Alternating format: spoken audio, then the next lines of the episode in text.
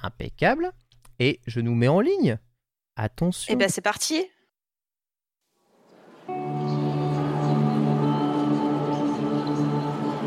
Décalage horaire. Réactivité. Qui est saboté. Hop de train.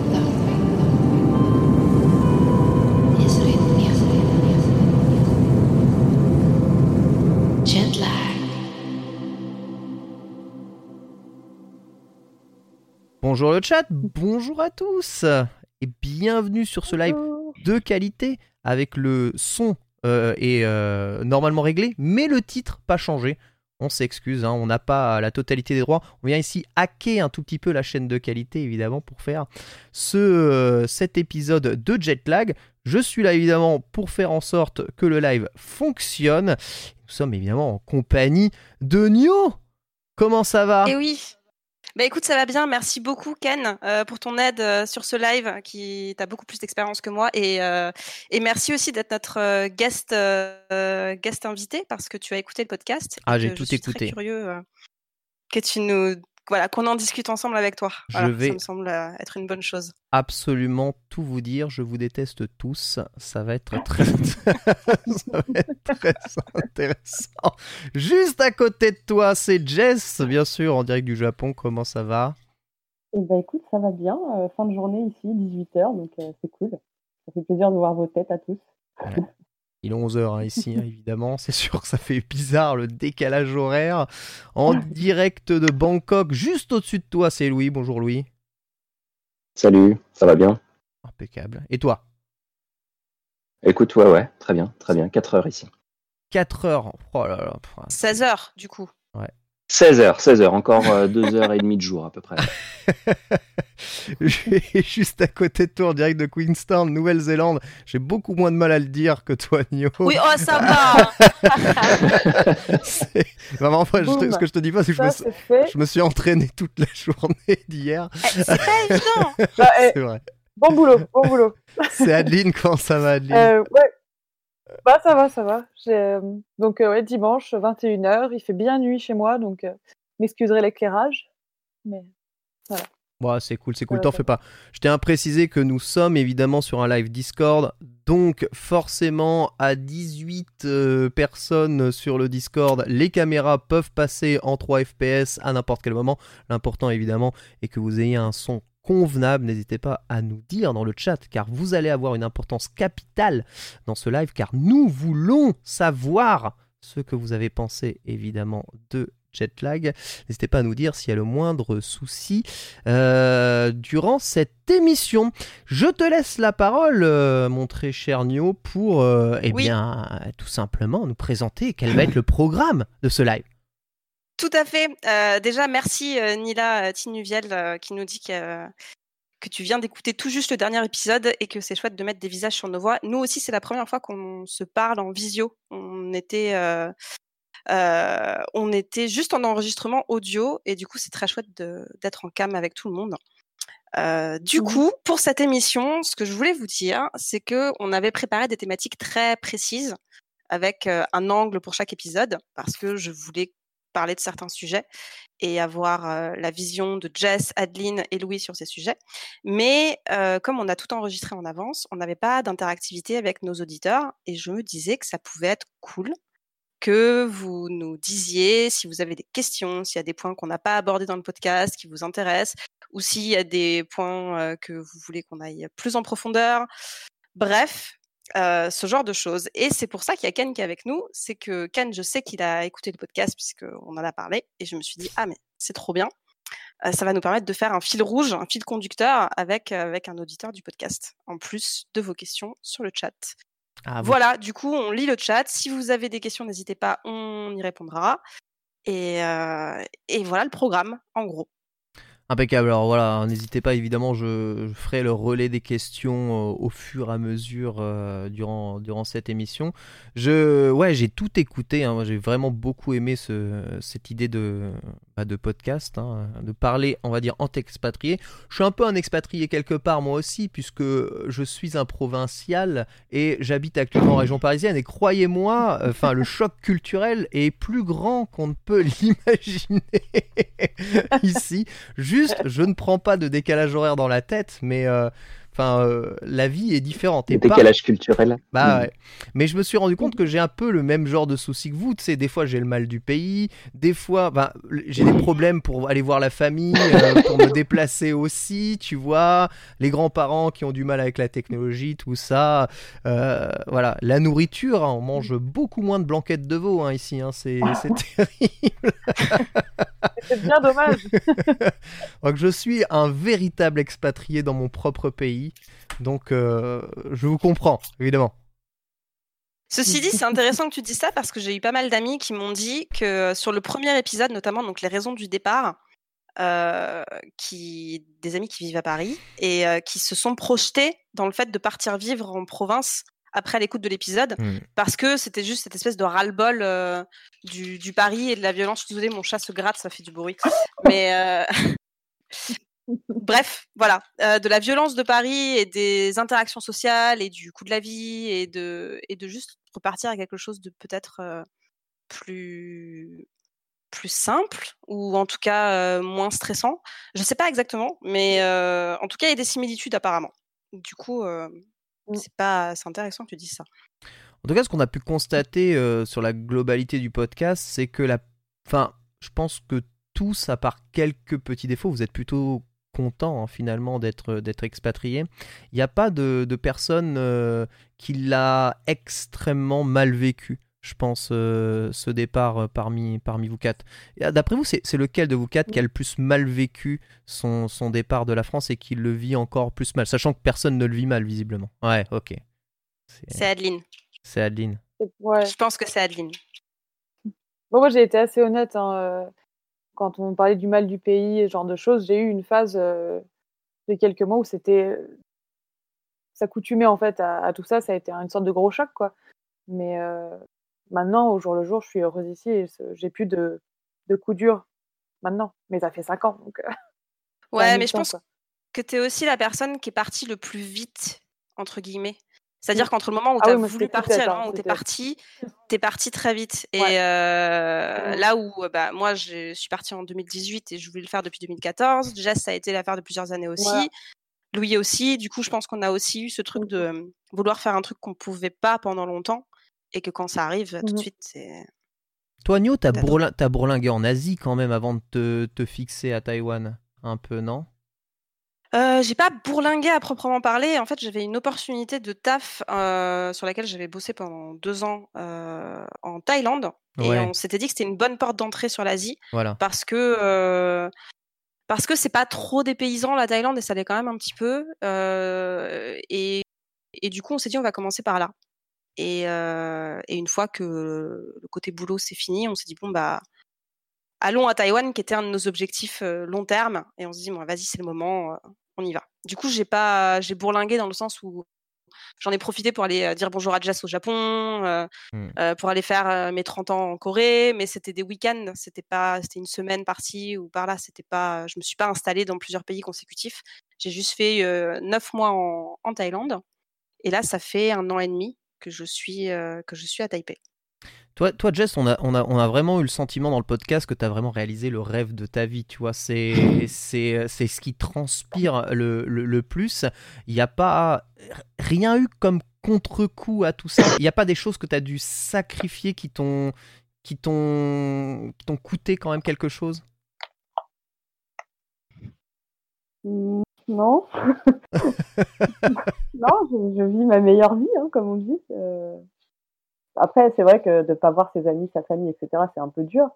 Mais ça vaut par rapport à mon bien-être maintenant. Ah, j'avoue, c'est vrai que t'as l'air méga bien. Toi, Louis, j'ai pas compris. T'es parti alors que t'avais déjà une famille, t'es parti avec tes enfants et tout, ou tu as créé ta famille du coup en Thaïlande? Non, moi j'étais pour juste reprendre un tout petit peu, en gros, on avait fait des longs voyages avec ce qui est aujourd'hui ma femme. On était parti en Asie pendant 1 an et ensuite on était revenu à Paris, puis reparti en Amérique latine, histoire d'être sûr à peu près de savoir où on voulait habiter après. Voilà. Et après, donc, on s'est installé.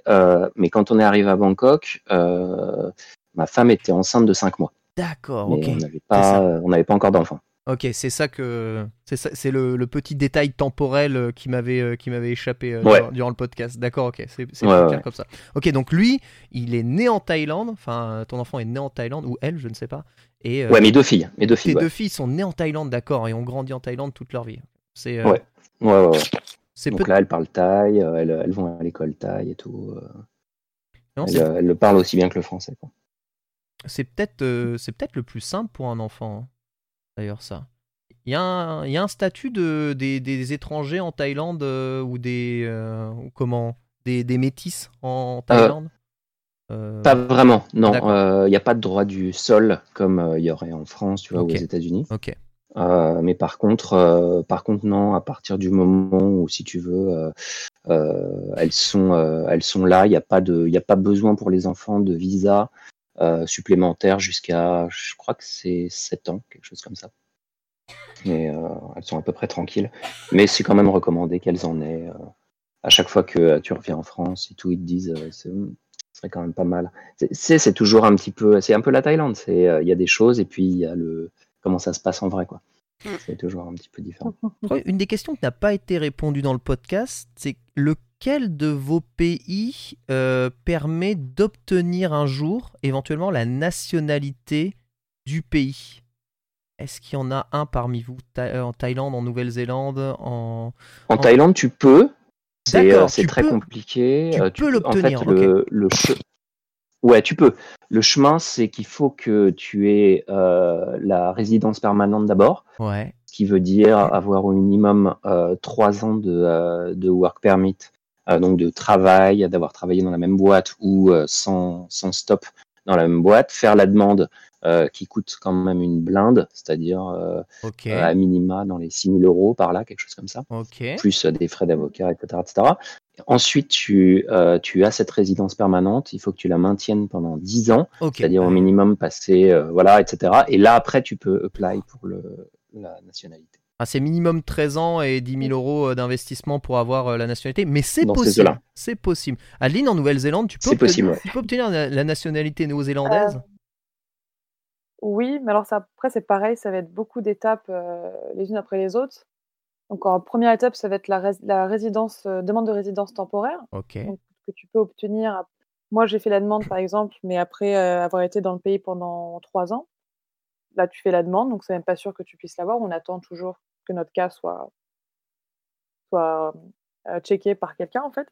Mais voilà, tu te fais ta demande de résidence temporaire. Ensuite, une fois que tu l'as, 2 ans après, tu peux demander ta résidence permanente. Ok. Après, je crois que c'est 3 ou 4 ans après ça, tu peux demander ton citizenship, donc qui est ta citoyenneté, donc je pense qu'il est équivalent de la nationalité, ou tu as ton passeport. Il me semble que tu peux avoir ton passeport néo-zélandais et compagnie. Mais c'est minimum pareil. Ça va être en gros, en totalité, c'est 10 ans, quoi. Et énormément d'argent, parce que genre. Là... Donc oui, mais c'est possible. C'est possible. C'est possible. SNCF, c'est possible. Ah bah voilà la première blague de Bim, on l'attendait. Merci. C'est bien, fait au montage. C'est bien français là, comme blague ça. Nyo, toi tu peux devenir thaïlandais ? Non, taïwanais. Taïwanais. Oui, alors je viens de checker parce qu'en fait je ne savais pas. Je savais qu'on pouvait obtenir la résidence après avoir passé 5 ans sur le territoire. Et en fait, cette résidence peut s'accompagner de la nationalité. Alors, il y a d'autres critères à remplir. Prouver que que tu as suffisamment de skills professionnels pour subvenir à tes besoins, parler mandarin correctement. La langue. Très bien. Voilà. Évidemment, il y a tout un tas de critères, etc. Donc, ça ne doit pas être aussi simple que ça. Mais il faut déjà pouvoir rester 5 ans sur le territoire et Et puis ensuite, tu as une possibilité de naturalisation. Donc, je viens de voir ça sur Wikipédia. Faut que je creuse un peu plus. Mais apparemment, ça a l'air possible. Ah, mais je trouve ça super intéressant. Jess, je crois qu'il n'y a aucun espoir jamais dans la vie de devenir japonais, je crois. Non ? Si, c'est possible ? Je crois que tu peux. Mais pareil, il doit y avoir des conditions assez incroyables. Par contre, tu peux pas avoir la double nationalité au Japon. Donc, si jamais tu veux changer de nationalité, sérieux ? Tu dis bye bye à la France, quoi. Mais non. Oh, mais tu le ferais, ça. Raison, mais je suis pas sûre. Alors, de mémoire, il me semble que le passeport japonais est celui qui ouvre le plus de frontières dans le monde, je crois. Je pense que c'est le français, pour le coup. Tu crois ? J'en avais parlé avec des amis quand j'étais en Thaïlande. Je travaillais avec beaucoup de personnes qui venaient pas de Thaïlande, en fait. Et ils nous expliquaient que le passeport français te donnait tout un tas de passe-droits sur les visas touristes. En fait, t'as pas besoin de demander de visa touriste. Juste, tu rentres dans le pays et puis tu fais ce que tu veux, quoi. Tu fais ta life. Et du coup, peut-être que c'est pareil pour le Japon, mais en tout cas, le passeport français est un des... Ouais, je sais qu'il est en haut dans la tier list, le passeport français. Hein. Vraiment... Agigou nous dit qu'il y a apparemment le Japon a 1 ou 2 pays en plus par rapport à la France. Okay. Bah, peut-être, du coup. D'accord. Ouais, donc, c'est possible... Bon, je savais pas que c'était possible de devenir japonais, pour te dire la vérité. Enfin, j'ai aucun exemple de personnes qui ont pris la nationalité japonaise. Je connais des gens qui ont la double nationalité. Ça existe. À Louis-San, lui, il a la double nationalité. Il a les 2 passeports parce qu'il est métis, de mère japonaise, de père français. Ouais. Mais c'est pas légal, hein. Normalement, c'est pas légal, je crois. Tout à fait, j'aurais peut-être pas dû dire ça, mais... non, officiellement, il est japonais. Oui, c'est ça. Officiellement, il est japonais. Oui, t'as totalement raison, c'est pas légal. Il a un passeport japonais. Voilà, donc il préfère garder le passeport japonais. Pourquoi ? Parce que ça lui permet de voyager plus facilement, à dire au Japon. Tu vois, pendant cette période de pandémie, il peut se rendre au Japon, par exemple. Mais il a un passeport français aussi parce qu'il peut faire le voyage retour. Donc,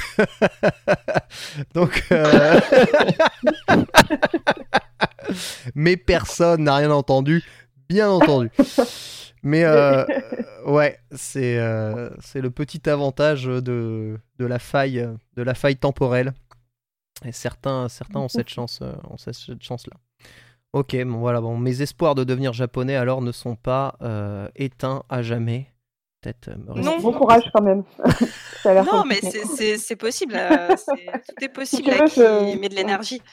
Ouais, je tape le terrain et je te dis si j'y arrive, je te donne les tips. Voilà. Très bien. Voilà, donc on nous confirme dans le chat, hein, c'est bien le passeport japonais qui ouvre le plus de portes. Après, c'est peut-être pas les mêmes portes dans le monde. Je sais pas si en tant que passeport japonais, il faut un visa, par exemple, pour aller aux États-Unis. En tant que, avec le passeport français, il faut un espèce de visa quand même pour aller aux États-Unis. Enfin, il y a plein de pays qui demandent quand même un petit visa. Enfin, a-t-on vraiment envie d'aller aux États-Unis ? Ouais, ça aussi, c'est dommage. Pourquoi il n'y a pas d'expat d'expat américain dans Jetlag ? T'en as pas trouvé quand tu as monté ce podcast ? Si. Ah. Oh, si, j'avais une liste d'une 20aine de candidats. Et en fait, j'ai décidé de partir sur un cast qui n'était pas déjà exposé sur les podcasts. C'était quelque chose qui me tenait à cœur. D'accord. Et j'ai aussi choisi des time zones qui étaient faciles à faire fonctionner ensemble. Et les US, c'est pas ultra facile à faire fonctionner avec l'Asie. Sans déconner. Parce que moi, ça fait 12 heures de décalage avec une personne en Californie, typiquement. Ah, c'est si loin que ça, la Californie. Ouais, c'est 12 heures. Du coup, c'est un tour de cadran, quoi. Et pareil pour le Canada. Du coup, pour la suite, j'envisage de faire des spéciales parce qu'il y a tellement à dire sur le Canada et les US que je me demande si ça vaudrait pas le coup de faire un épisode d'1h30 avec 4 personnes qui vivent chacune dans une ville différente aux US. D'accord. Voilà, par exemple. Ok. Ah, ça, c'est plutôt bon. Ouais. C'est vrai qu'un des gros problèmes, évidemment, de vous retrouver tous ensemble à chaque fois pour enregistrer les podcasts. J'ai vu, alors, chez Qualité... je pense que rares sont les podcasts qui ont proposé 8 épisodes aussi rapidement, aussi vite montés, aussi bien structurés. Quel est votre secret exactement ? Peut-être que mon équipe, ma dream team, va dire que je suis un contrôle fric, je sais pas, mais je suis assez organisée. Donc je sais pas. Est-ce que c'est dur à vivre ? Est-ce que c'est dur pour vous ? Je suis comme toi, du coup ça m'allait super chill. Moi, ouais, c'est pareil. J'avais besoin qu'on m'aiguille. Alors, qu'est-ce qui se passe ? Ok, vas-y. Non, bah, c'est cool. Mais comme, en fait, l'avantage d'avoir une thématique définie à l'avance, c'est que je savais le nombre d'épisodes et du coup, on a tout enregistré. Enfin, on a tout enregistré au fil de l'eau, en fait. Ouais. Il y a certains épisodes, on les a fait deux jours. Enfin, on a fait deux sur la même journée. Ouais, d'accord, ok, d'accord. Okay, comment tu dévoiles le dessous des cartes. Pas de secret, transparence. J'avoue, je me disais bien, ça avait l'air aussi d'être bien organisé, bien enregistré. Mais du coup, il y en a un par semaine, limite, de Jetlag qui sortait. C'était un par semaine. Il y a eu quelques moments de décalage ratés avec les vacances de chacun. Mais globalement, ouais, c'était. L'idée, c'est de faire un programme d'été aussi. Parce qu'il n'y avait pas grand-chose. Il y a moins d'activités l'été. Et je voulais proposer un truc qui permette de faire un petit peu d'évasion en ces temps troublés sur le voyage. Donc, j'ai longtemps hésité avant de les publier. Mais au final, comme c'est pas dit que les frontières réouvrent tout de suite, valait mieux le faire plutôt que ne pas le faire. Voilà. Ça, c'était notre rendez-vous du dimanche. Ouais, exactement. La dernière était très triste. Alors, une des questions qui me vient à l'esprit, est-ce que d'avoir enregistré Jetlag, donc d'avoir parlé de votre statut d'expatrié, ça vous a un tout petit peu peut-être ouvert l'esprit sur des choses auxquelles vous n'aviez pas pensé, ou ça vous a permis en tout cas de voir un peu mieux quel était le retour des gens par rapport aux expatriés français? On bien un petit tour de table de ses impressions après avoir enregistré ces 8 épisodes. Commençons par toi, Nyo. Moi, c'est quelque chose dont je parle assez régulièrement dans mon quotidien avec mes amis, de toute façon. Du coup, je crois que c'est aussi pour ça que j'ai voulu faire ce podcast.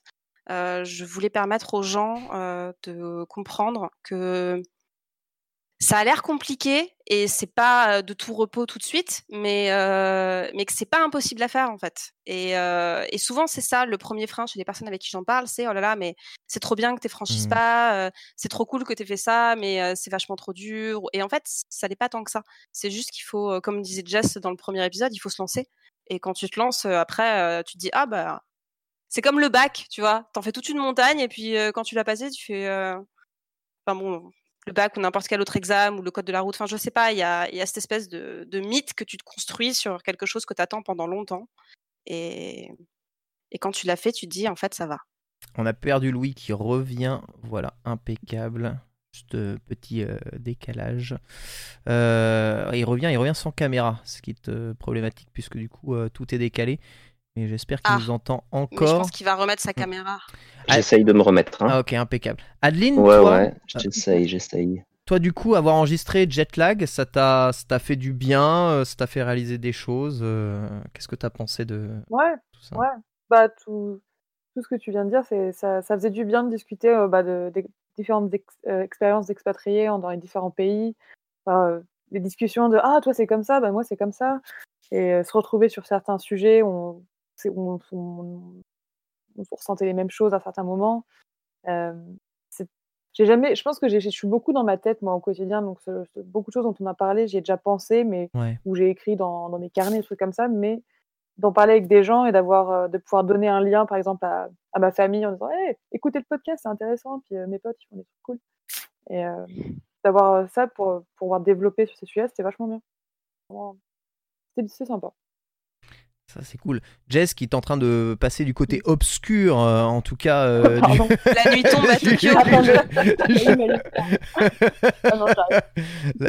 lève. On Dark Sidious. Et là, toi, Jess, ça t'a fait prendre conscience de certaines choses. D'enregistrer déjà. J'ai vu avec Nyo, vous aviez déjà fait quelques petites tentatives sur Instagram de parler peut-être un peu de vos statuts d'expatriés avant d'enregistrer Jetlag. J'avais suivi quelques-uns de vos lives. C'est peut-être aussi une de tes volontés de parler de ça. Oui, parce que, alors je sais pas si c'est moi ou pas, mais j'ai l'impression qu'au Japon, y a pas mal d'expatriés qui sont en train de dire non mais moi je l'ai fait, mais toi t'y arriveras jamais. C'est un peu bizarre comme ambiance. Ouais. Condescendant. Surtout au Japon, j'ai l'impression. Et du coup, je trouve ça un peu nul, quoi.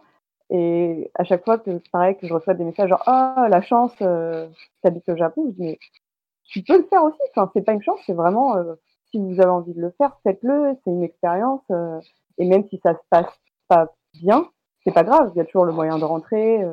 Enfin, moi, je pense que ça m'a permis aussi de découvrir aussi des expats dans d'autres pays et de voir comment ça se passait. On avait un peu les mêmes retours au final. Les mêmes choses qui nous manquent, les mêmes choses qu'on aime dans nos pays, etc. Et non, j'ai trouvé ça plutôt cool. Et ouais, et vraiment dire aux gens que s'ils ont envie d'être expat, de le faire, quoi. Go. Louis, toi, pour ton cas? Ouais, non, bah, ce que disait Jess, il y a beaucoup de forums, en fait, sur lesquels, quand tu fréquentes les forums d'expat, etc., ouais. c'est une cata, quoi. T'as effectivement tout le monde qui te dit non, mais tu vois, des gens qui sont déjà arrivés, non, mais non, c'est pas possible. C'est vraiment bouché et tout, il n'y a pas de job, alors que non, il y en a quand même. Hein.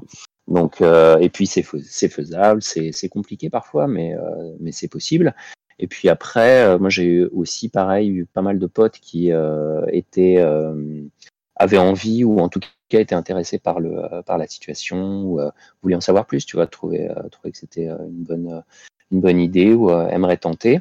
Et donc du coup, on pose énormément de questions, etc. Donc là, c'était la bonne occasion de pouvoir en parler entre nous et partager un petit peu, parce que c'est vrai que la vision que tu as avec d'autres expats dans la même ville n'est pas forcément la même que tu as justement à Taïwan, à Tokyo ou en Nouvelle-Zélande. Donc c'est intéressant aussi de partager là-dessus. Alors justement, par rapport à ça, à chaque fois que je me rends dans un pays étranger et que je vais voir du coup des amis français qui y vivent, j'ai vraiment... Enfin, moi, c'est le sentiment que ça m'a fait. J'ai vraiment le sentiment que on voit des Français qui viennent ici, ça me fait trop plaisir d'aller les voir, etc.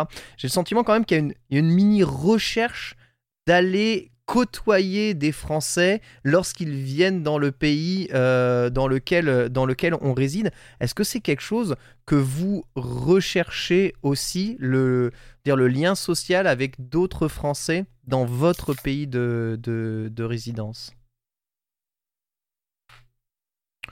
C'est une question intéressante. Moi, j'ai remarqué ça aussi. J'ai remarqué que les communautés de Français étaient...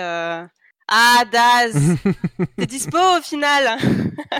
Les communautés de Français aiment bien se retrouver entre elles, ça c'est clair. Moi, c'est quelque chose. J'ai été en Thaïlande, j'ai été présentée à des amis qui vivaient aussi à Bangkok, et le courant est pas du tout passé parce que c'est pas du tout les mêmes mentalités. Les gens sont pas sur le territoire pour les mêmes raisons. Il y a cette idée un petit peu de faire des affaires en vivant dans un pays où c'est moins cher, et en fait j'étais pas du tout dans cette optique là moi c'était plus la découverte culturelle, et en fait t'as tout un univers de décalage. Je me dis, je vais pas pouvoir m'entendre avec ces personnes. Et alors j'ai vu que c'était pareil au Canada, aux US, qu'il y a beaucoup de communautés françaises maintenant. Je ne sais pas si c'est le cas de la Dream Team de la saison 1. Moi, c'est quand ça se fait, c'est par accident, mais c'est pas quelque chose que je recherche. Ouais. Il y a un peu les deux, je dirais. Moi, c'est quand il y a une opportunité avec des gens avec qui ça fit, je dirais, mais comme à Paris ou ailleurs, hein, ça fit. Il y a aussi pas mal de chances que voilà, ça passe pas, et donc du coup, t'as pas envie de continuer. C'est pas parce qu'ils sont français que ça leur donne un intérêt particulier. Pour moi, c'est plus en fonction de ce qu'ils sont venus chercher et leur tempérament, parce que tu as des gens qui sont complètement hors sol ici, et du coup, moi, ça m'intéresse pas plus que ça, quoi. Donc, ouais. Adeline, toi, c'est un peu pareil. Ouais. Jess? C'est-à-dire que je recherche pas... Adeline, pardon, ouais. Excuse-moi. Je recherche pas la compagnie de Français. Je sais que ça va être vraiment par accident que j'ai tombé sur des Français. D'accord. Qui me disent, tu connais machin et machin. Et je dis, non. Ils sont français. Oui, mais je m'intéresse à des personnes, pas vraiment à d'où ils viennent, en fait. Et, ouais. Et toi, Jess, tu passes beaucoup de temps avec des Français au Japon ou pas? Alors, pas vraiment. Parfois, mais c'est pareil, je les ai rencontrés par hasard. C'est pas parce que j'ai cherché à rencontrer des Français particulièrement. Mais non, j'ai quelques amis français qui sont là. je les vois de temps en temps, mais pas plus que. Enfin, pas parce qu'ils sont français spécialement, quoi. Ils auraient pu être, je sais pas, n'importe quel pays, ça aurait été la même chose. Après, c'est vrai que par contre, depuis que j'habite au Japon, j'ai rencontré pas mal de Français qui voyagent au Japon, que j'aurais pas forcément rencontré à Paris. Genre, ils sont suivis sur les réseaux sociaux, par exemple, des trucs comme ça. Ils sont là, ouais, on va manger ensemble. Et je dis, bah ouais, vas-y, et tout, grave. Alors qu'à Paris, jamais on se serait vu, quoi. C'est sûr. Donc, c'est un peu marrant. Alors, question de Guigou. Est-ce que de ne pas parler français pendant un moment, ça vous cause un manque ? Est-ce que vous manquez de la langue française ? Ou est-ce que vous continuez... Pas un manque, mais je deviens nulle en français. Ah ouais. Je ne peux plus m'exprimer. On oublie, c'est le disque dur est remplacé au fur et à mesure. Des fois, j'ai des doutes sur des mots, mais vraiment nuls. Je crois qu'à un moment, on s'envoyait des messages avec Jess et on écrivait une phrase à moitié française et anglaise et on s'est compris, on fait attends, c'est pas normal, il y a un problème. Toi, je sais, Nyo, t'as dû... Enfin, le mandarin, c'est quand même pas une langue facile à apprendre et à étudier. Tu l'apprends studieusement tous les jours. Est-ce que t'es obligé de faire un peu de place dans ta tête pour essayer de t'exprimer convenablement dans la langue de Taïwan ? Faire un peu de place, non, mais c'est long. C'est long, c'est-à-dire que c'est pas parce que tu prends des cours pendant un an, ma famille est là, ah bah ça y est, maintenant que tu sais dire 2-3 trucs, depuis le temps tu sais parler mandarin. Non, il y en a pour des années à maîtriser le mandarin, c'est une langue extrêmement compliquée. Moi, je parle toujours français au quotidien parce que j'ai 70% de mes clients qui sont français. Donc, sur le taf, je parle quand même français. Je suis avec mon conjoint qui est français et on vit tous les deux, du coup on parle français. Enfin, on se parle aussi en mandarin tous les deux, mais on essaye de parler au max en mandarin, mais forcément, à un moment donné, on parle français, donc ça me manque pas. En revanche, ce qui me manque vraiment pas, c'est d'entendre le français dans la rue. Quand on revient en vacances, c'est dur d'entendre tout le monde parler français, ça c'est clair. Le mandarin, non, ça demande pas de la place dans le cerveau, c'est juste une discipline, je pense, comme le sport. T'en fais un peu tous les jours et puis après, ça devient une seconde nature. Mais faut être patient et patient et persistant et acharné et comme à Street Fighter avec les combos en fait. Ouais, c'est exactement ça, de l'entraînement, voilà. De l'exécution, il faut toujours pratiquer. Toi Louis, tu parles beaucoup français au quotidien ? Avec la famille et tout, clairement. Après moi mon taf est en anglais. Donc après c'est plus ça et le thaï voilà quand c'est vraiment nécessaire et que la survie est en jeu. La survie est en jeu. Ça, c'est quelque chose que vous nous avez quand même parlé dans le podcast. Un truc qui revient beaucoup, c'est qu'entendre le français autour de vous manque pas parce que finalement, entendre une autre langue reste encore pour vous du bruit de fond, pas spécialement instantanément compréhensible. Là où quand t'entends un bruit de fond en français, tu comprends ce que disent les gens et ça t'insupporte vraiment au quotidien parce que c'est ta langue natale. Finalement, c'est une espèce de zone de confort, comme si vous aviez un casque et que vous écoutiez de la musique en permanence ici. Si on s'isole avec de la musique là-bas, pourquoi s'isoler ? Au final, ça n'est qu'un bruit de fond que vous pouvez choisir de ne pas comprendre. C'est quand même... à la fois confortable et aussi, peut-être un peu triste. C'est tellement dommage de ne pas entendre, tu vois, Dash JDM dans le métro en train d'insulter le mec qui a pas son masque, tu vois, et de s'embrouiller. C'est des choses qui manquent, peut-être. Mais tous les jours, ça me manque, ça. Ah, ça manque à personne ici. Ah non, pas du tout. Mais je comprends, c'est le sentiment que l'on a quand on est touriste. Hein. En tant que touriste, c'est évidemment quelque chose de super confortable. Je m'exprime en français, les gens ne comprennent pas ce que je dis. Je ne suis pas insultant pour autant, mais ça me permet d'être un peu un glitch dans la matrice, ce qui est parfois très agréable au quotidien.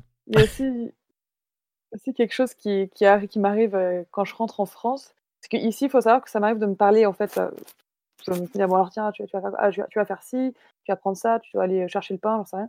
je me parle parfois toute seule dans la rue. Et ici, il n'y a pas de souci parce qu'ils ne comprennent pas ce que je dis. Seulement quand je rentre en France, je suis dans le métro, quoi. Et je regarde les gens, ils me regardent bizarre, je fais merde, ils comprennent pas que je suis en France, ok, faut que j'arrête de faire ça. Après, il y a 2-3 moments, je dis ouais. Je veux bien vous avouer qu'en région parisienne, si tu prends le RER B ou la ligne 13, t'es lost in translation complètement aussi, hein, donc ça peut être très très confortable. Vraiment, c'est possible hein, d'être perdu. On parle tellement de langues différentes en France, c'est un truc.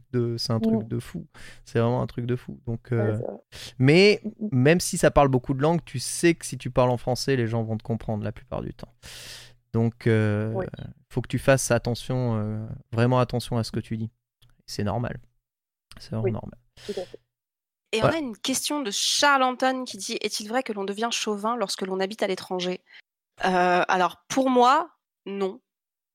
Alors, gros non, vraiment gros non. J'étais pas chauvin avant et je le suis pas moins ni plus, je le suis toujours pas. Ça n'a pas changé. Ça, c'est... Moi, non. Personne n'est chauvin ici. Pas du tout. Si, moi, je dirais oui. À la limite, ça m'a... Louis dit oui. Louis dit oui.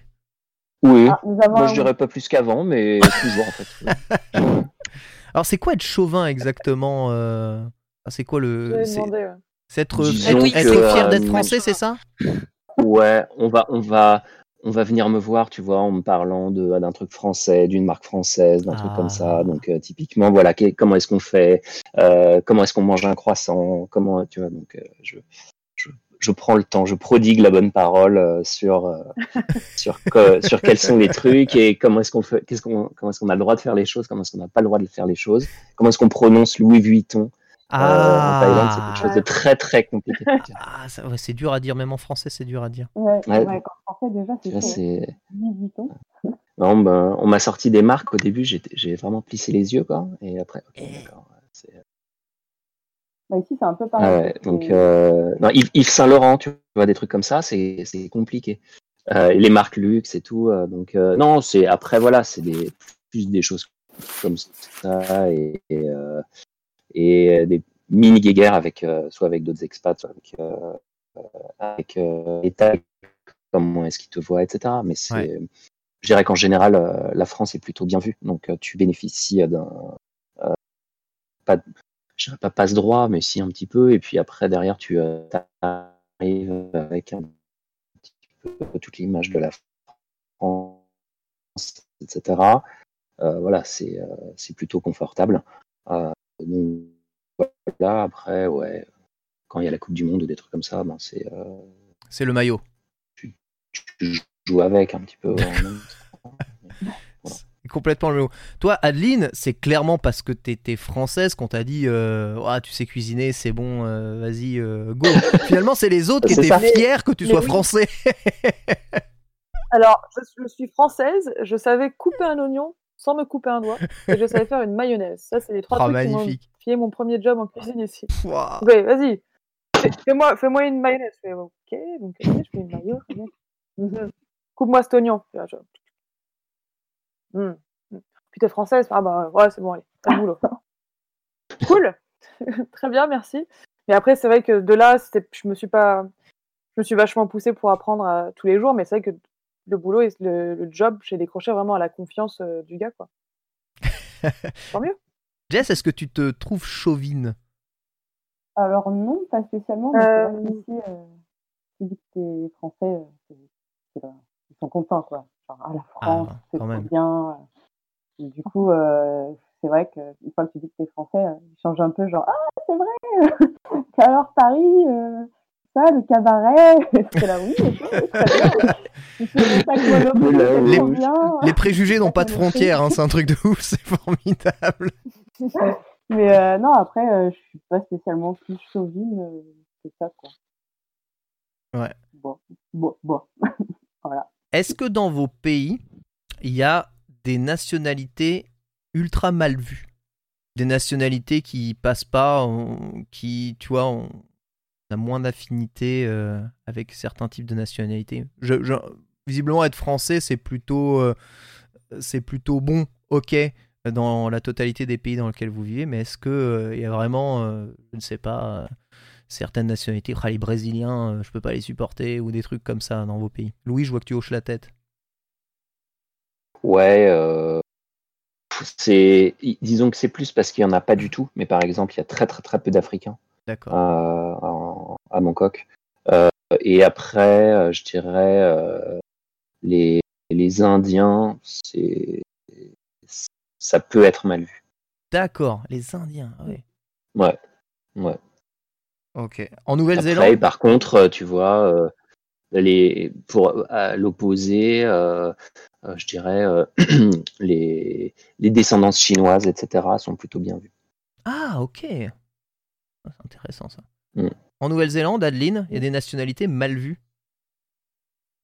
Je dirais, je parle peut-être pour Queenstown et aux alentours, les touristes asiatiques. De manière générale, dans la globalité. D'accord. De manière générale. Non, c'est pas, y a pas, ils ne sont pas mal vus et appréciés, c'est juste qu'il y a disons qu'il y a beaucoup de touristes qui viennent, d'où qu'ils viennent actuellement, c'est les gens qui font des généralités sur l'Asie, qui louent des vannes ou des voitures de location, sans avoir vraiment probablement beaucoup d'expérience de conduite à la maison. Et du coup, les gens font des raccourcis ici en disant que quand il y a des accidents, c'est de leur faute. Et moi, je suis toujours la première à dire, mais d'accord. Écoute-toi parler et juste essaie de comprendre. Et voilà, t'as pas trop de contrôle sur ce que les gens peuvent penser. Ok. Voilà. À Taïwan, il y a des nationalités mal vues. Bon, je suppose qu'il doit y en avoir. Alors Taïwan, c'est un peu particulier parce que c'est un pays qui a une histoire qui est multiculturelle à la base. Ouais. C'est une île du Pacifique, donc les îles aborigènes comme Hawaï au final. Et ça a été envahi par les Japonais, puis ça a été envahi par le gouvernement chinois qui fuyait le gouvernement communiste. Et du coup, il y a eu une espèce de mix où en fait il y a plusieurs langues qui cohabitent aujourd'hui à Taïwan, il y a plusieurs populations qui cohabitent, il y a les Han, il y a les Taïwanais, mais il y a plusieurs tribus, groupes. Adeline, on avait un peu parlé, il y a aussi c'est pas des aborigènes, mais c'est des tribus du Pacifique. Du coup, il y a plusieurs langues qui cohabitent et le gouvernement est plutôt cool avec les travailleurs immigrés, genre les Philippins, des choses comme ça. Ils les ont, pour le Covid, là, ils les ont un peu laissés tranquilles, en mode on vous régularise tous, c'est bon. J'ai pas l'impression qu'il y ait de racisme. C'est un peu cliché, mais j'ai vraiment l'impression que c'est un gros, gros bastion de tolérance et de liberté et de démocratie assez... c'est assez chouette. Après, je sais pas pour les populations noires, parce qu'il y en a pas beaucoup. Donc, je ne sais pas si c'est plus ou moins mal vu, bien vu, j'ai aucun recul là-dessus. En tout cas, je n'ai pas l'impression qu'il y ait de racisme avec les personnes avec qui j'ai pu discuter.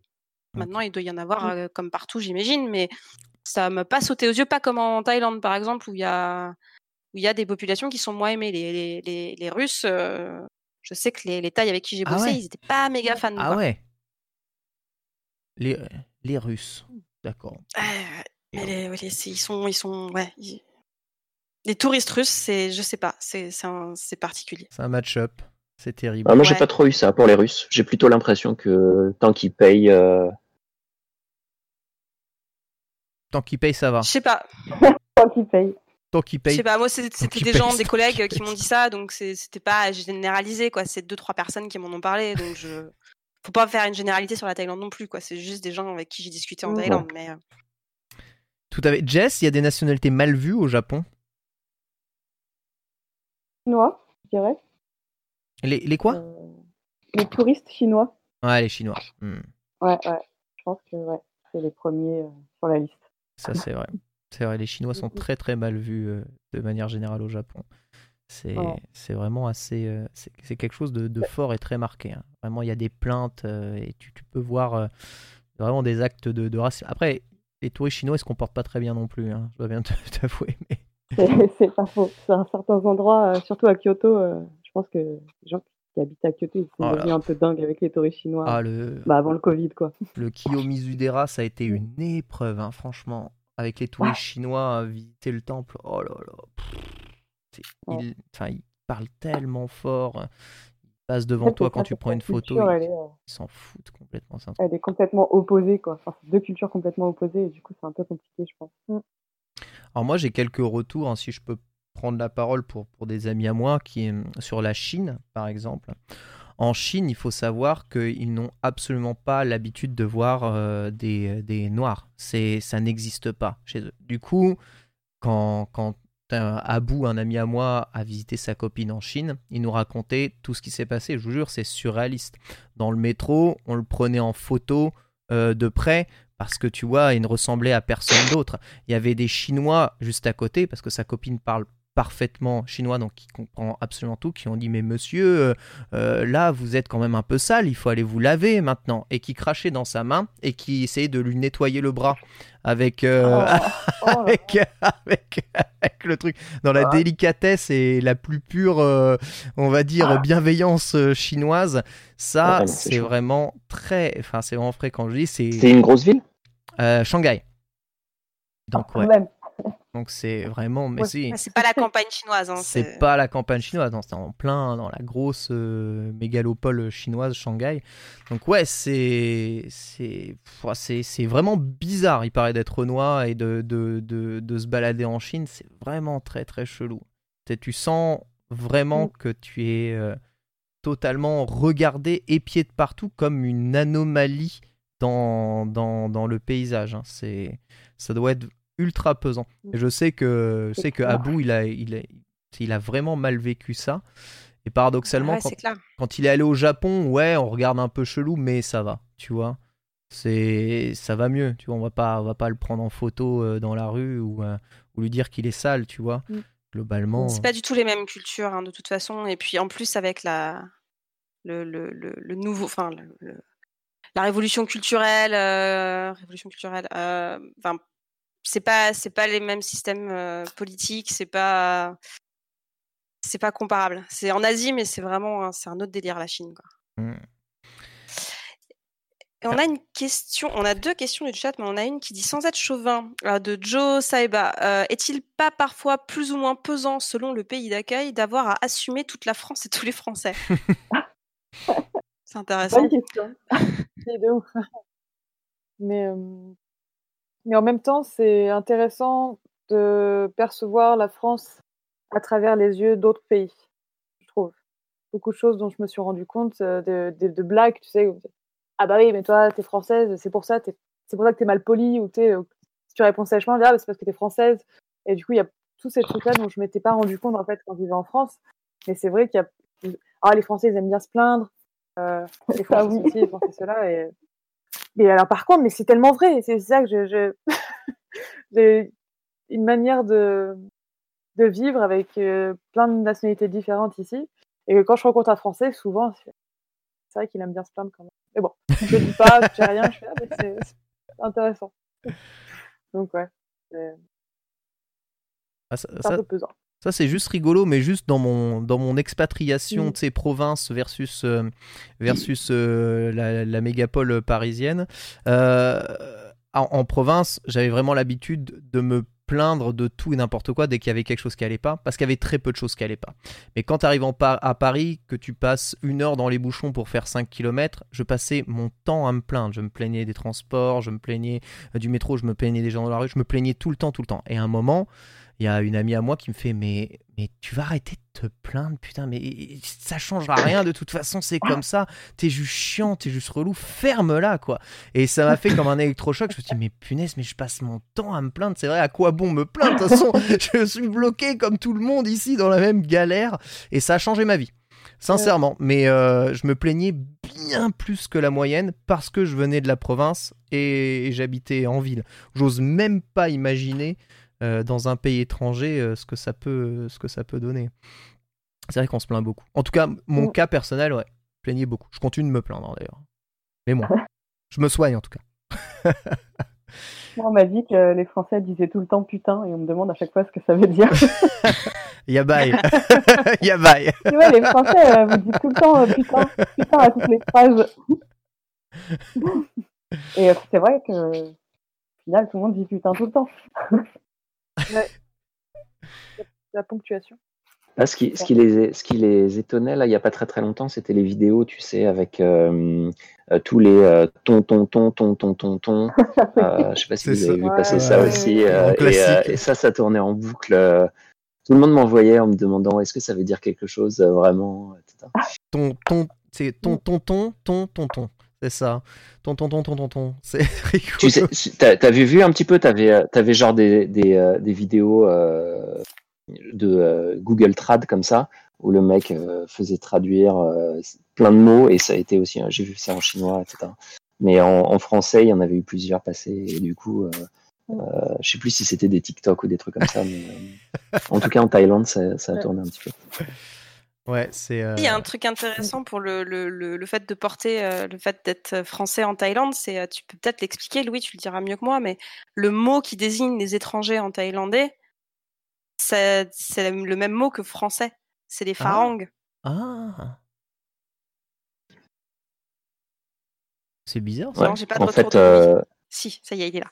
Ouais. Donc, non, en fait, le mot qu'on utilise, l'équivalent de gaijin, si tu veux, qui est peut-être plus connu des auditeurs, en Thaïlande, c'est phalang, pour, en fait, qui est un diminutif de phalangset, les Français. Ah, d'accord. Qui vient donc de la période où on a occupé un petit peu le... On a essayé et on s'est fait... On a essayé, voilà, exactement. Et donc, du coup, tu l'entends assez vite, hein, dès que tu commandes un truc, etc. Ouais, mais vas-y, va t'occuper du phalang. Et voilà, ouais. Non, c'est devenu le truc que t'entends assez souvent. Ouais. Ça, pas trop de connotations négatives, en tout cas, moi, je le prends pas mal, en tout cas. T'as arrêté ? Non, je pense que c'est plus ni négatif ni positif, quoi. C'est juste... Voilà. Ça les fait rire, quoi. Ça les fait rigoler. Alors, je pense que tout est une histoire d'intention aussi. Ça dépend comment c'est dit, tu vois. Les étrangers, tu vois, c'est pas pareil. Même chez nous quelque part. Jess, est-ce que tu as arrêté de te plaindre ? Merci beaucoup. T'as arrêté de te plaindre, Jess, ou pas au Japon ? Là où ça peut être. Je me plaignais pas trop avant, du coup, ça va. Je pense que je suis pas trop du côté de la plainte. D'accord. Louis, tu voulais parler, pardon.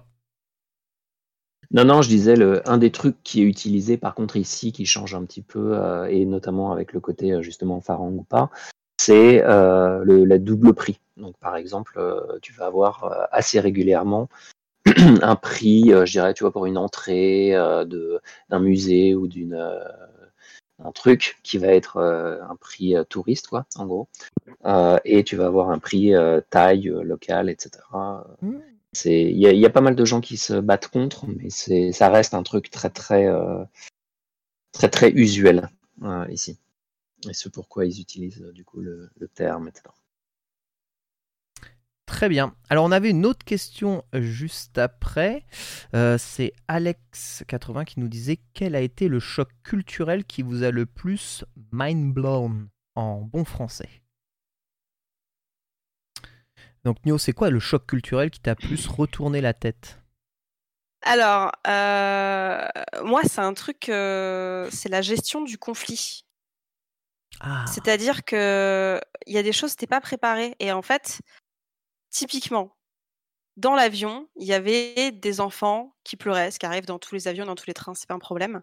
Mais du coup, les familles étaient très mal à l'aise, et c'était des familles thaïs. Et en fait, les thaïs, on l'a su plus tard, pour désamorcer le conflit, ils rigolent. Du coup, ils regardaient tous les passagers qui sortaient de l'avion en rigolant, genre grand sourire. Et quand t'es français, t'as l'impression qu'on se fout de ta gueule vénère. Non seulement que t'as fait chier tout le monde, et qu'en plus, on se fout de ta gueule, tu vois. Et ça, c'est vrai que c'était compliqué au début parce que ça arrivait plein de fois. Genre, un tuk-tuk manque de t'écraser, le mec va rigoler. Et t'es là. C'est bizarre. Et en fait, c'est leur façon de désamorcer le conflit. Alors après, c'est le pays du sourire, donc c'est vrai que c'est pas du tout la même façon de voir le truc. Et là où eux, ils vont avoir le sentiment de faire quelque chose de bienveillant et de plutôt positif, nous, on va le voir comme une atteinte à la fierté, quoi. Et ça, c'était un vrai choc culturel. Du coup, je me suis beaucoup renseignée sur les différences culturelles entre les pays, notamment pour le taf, etc. Et il y a des choses où on part du principe que c'est par défaut parce qu'en France, on fait comme ça, et en fait. Selon le pays dans lequel tu vas, ça va être vraiment différent. Et ça, ça a ouvert un nouveau monde de perception. Ah ouais, c'était mon grand choc. C'est vrai que j'ai jamais entendu parler de ça, c'est assez fou. C'est génial. C'est absolument génial. Jess, si c'est ça en France, je pense qu'on t'embrouille direct. Ouais. Ah, mais grave. Ah, complètement. Ah ouais, mon gars, déjà en France, tu regardes dans les yeux, on peut t'embrouiller. Alors imagine, en plus, tu rigoles. Tu regardes un mec, c'est clair. il est là avec son couteau, puis tu te fous de sa gueule. Je pense que ça va mal se passer, hein, quelque part. Hein. Mauvaise idée. C'est compliqué. Jess, le choc culturel au Japon, le plus gros. Moi, au début, je pense c'est le fait qu'ils disent pas non, clairement. Oh là là. Genre, la première fois, t'es là, genre, ouais, vous pouvez faire ça. Il est là, genre, ah, c'est compliqué. Ouais, donc tu peux, mais c'est un peu dur, c'est ça. Bah, oui ou non, dis-moi non, juste, et j'arrête, quoi. Du coup, au début, c'est un peu. Tu dis, bon, il va quand même. Il a dit, c'est juste, c'était compliqué, mais ça veut dire que c'est possible. Alors que pas du tout. Genre, il aurait juste dit, ah non, c'est mort. Mais non. Et du coup, c'est au début un peu. Maintenant, tu t'habitues après, donc toi aussi, tu le fais. C'est là, genre. Ah, ok. Elle veut dire non, quoi. Ouais, il n'y a pas le non. Il y a le damé quand même, hein. Il y a des fois quand c'est pas possible. Ouais, mais là c'est quand t'es énervé, quoi. Voilà, c'est ça. Damé, foutez-moi la paix, la croix. Tu veux être cordial, tu dis c'est compliqué. Demain, peut-être. On s'en reparle. C'est même pas demain, c'est vraiment vague. C'est compliqué. On s'en reparle, on se fait une bouffe, hein. Aucun problème. Aucun problème. Adeline, choc culturel en Nouvelle-Zélande? J'essaie d'y réfléchir. Ouais. À chaque fois, c'était la question piège pour moi pendant le podcast. Parce que du coup, la culture ici est très western, très européenne. Il y a beaucoup d'anglais et compagnie. Donc, il n'y a pas eu d'énorme choc culturel. Peut-être que la façon de se comporter, je dirais, dans les bars, qui est un peu différente en France quand même. Ou en France, c'est juste un parallèle assez rapide. C'est juste que tu es au tac ou tu es au bar, tu es entouré de plein de gens et tu veux commander un verre. Et ça arrive souvent, tu fais excusez-moi, ou un gentil excusez-moi pour que le barman te voie. Ici, là, bon, j'ai essayé de faire ça au bar la première fois où j'étais avec mon mec. Il fait qu'est-ce que tu fais? J'appelle le barman. Non. Alors non. Tu fais eye contact, tu faut que tu cherches ses yeux. Je fais et non, mais le mec, le bar, il est bondé. Il y avait 40 gens autour de moi. Je suis restée pendant 2 heures. Du coup, je regardais le mec, aller de gauche, à droite, derrière le bar. Et je dis, regarde-moi. T'es sûr que je peux pas lui faire ci, là? Il fait, non. Donc voilà. C'est un moment assez drôle. Ah, mais ça, c'est bien français. Hein. C'est marrant parce que moi, j'ai l'expérience inverse. C'est qu'ici, il faut gueuler si tu veux commander quelque chose. Ouais. Et du coup, moi, j'ose jamais. Donc, j'étais là en train d'essayer de capter le serveur. Et là, il me regardait, genre, mais qu'est-ce qu'elle a? Elle dit, non, elle me mate. Donc, c'est complètement l'inverse, quoi. Ça veut rien dire du tout. Bon, remarque, chez nous, tu peux gueuler, t'es pas servi quand même. Hein, donc, de toute façon, c'est pareil. Louis, choc culturel. Choc culturel, pour moi, ce serait plus le rapport avec la royauté. Ici, c'est serious business. Là, on ne déconne plus. Et donc, en fait, à peu près, notamment 2 ans après que je sois arrivé, donc il y a le roi qui est mort, donc juste le roi précédent. Et alors là, c'était le choc pour tout le monde, pour toute la population, etc. C'était 1 mois de deuil national, tout le monde habillé en noir ou blanc, plus de couleurs, vraiment et pour le coup, vraiment, c'était impressionnant parce que du jour au lendemain, tu n'avais plus une seule boutique qui proposait le moindre habit de couleur. Tu avais tout le monde qui... tu sentais vraiment les gens affectés, et c'est un truc qui, après, même à l'heure actuelle où voilà, les gens sont remis, la royauté, ça reste un truc hyper important. Tous les matins, les gens s'arrêtent dans la rue à 8h du mat pour écouter l'hymne du roi. Au cinéma, tout le monde se lève pour l'hymne du roi, etc. Avant le film. Il y a un petit film. Il y a un petit film de 2 minutes, ouais. Ouais, tout à fait. Et tu dois te lever, genre on te fait signe clairement de... Si tu te lèves pas, que tu commets un gros impair, quoi. Ouais. Là, c'est non, et c'est vraiment un truc impressionnant. Ouais. Tu t'en rends pas forcément compte quand t'es pas là, mais c'est personne ne rigole avec ça ou ne blague avec ça, etc. Vous n'en avez pas beaucoup parlé dans le podcast, ce sera peut-être l'objet de la saison 2, mais d'un point de vue environnement et météo, est-ce qu'il y a des choses vraiment très différentes par rapport à ici et qui vous ont gêné ou vous ont demandé du temps d'adaptation, Nyo? Ouais, alors moi la Thaïlande c'était vraiment compliqué parce que je suis quelqu'un qui aime le froid.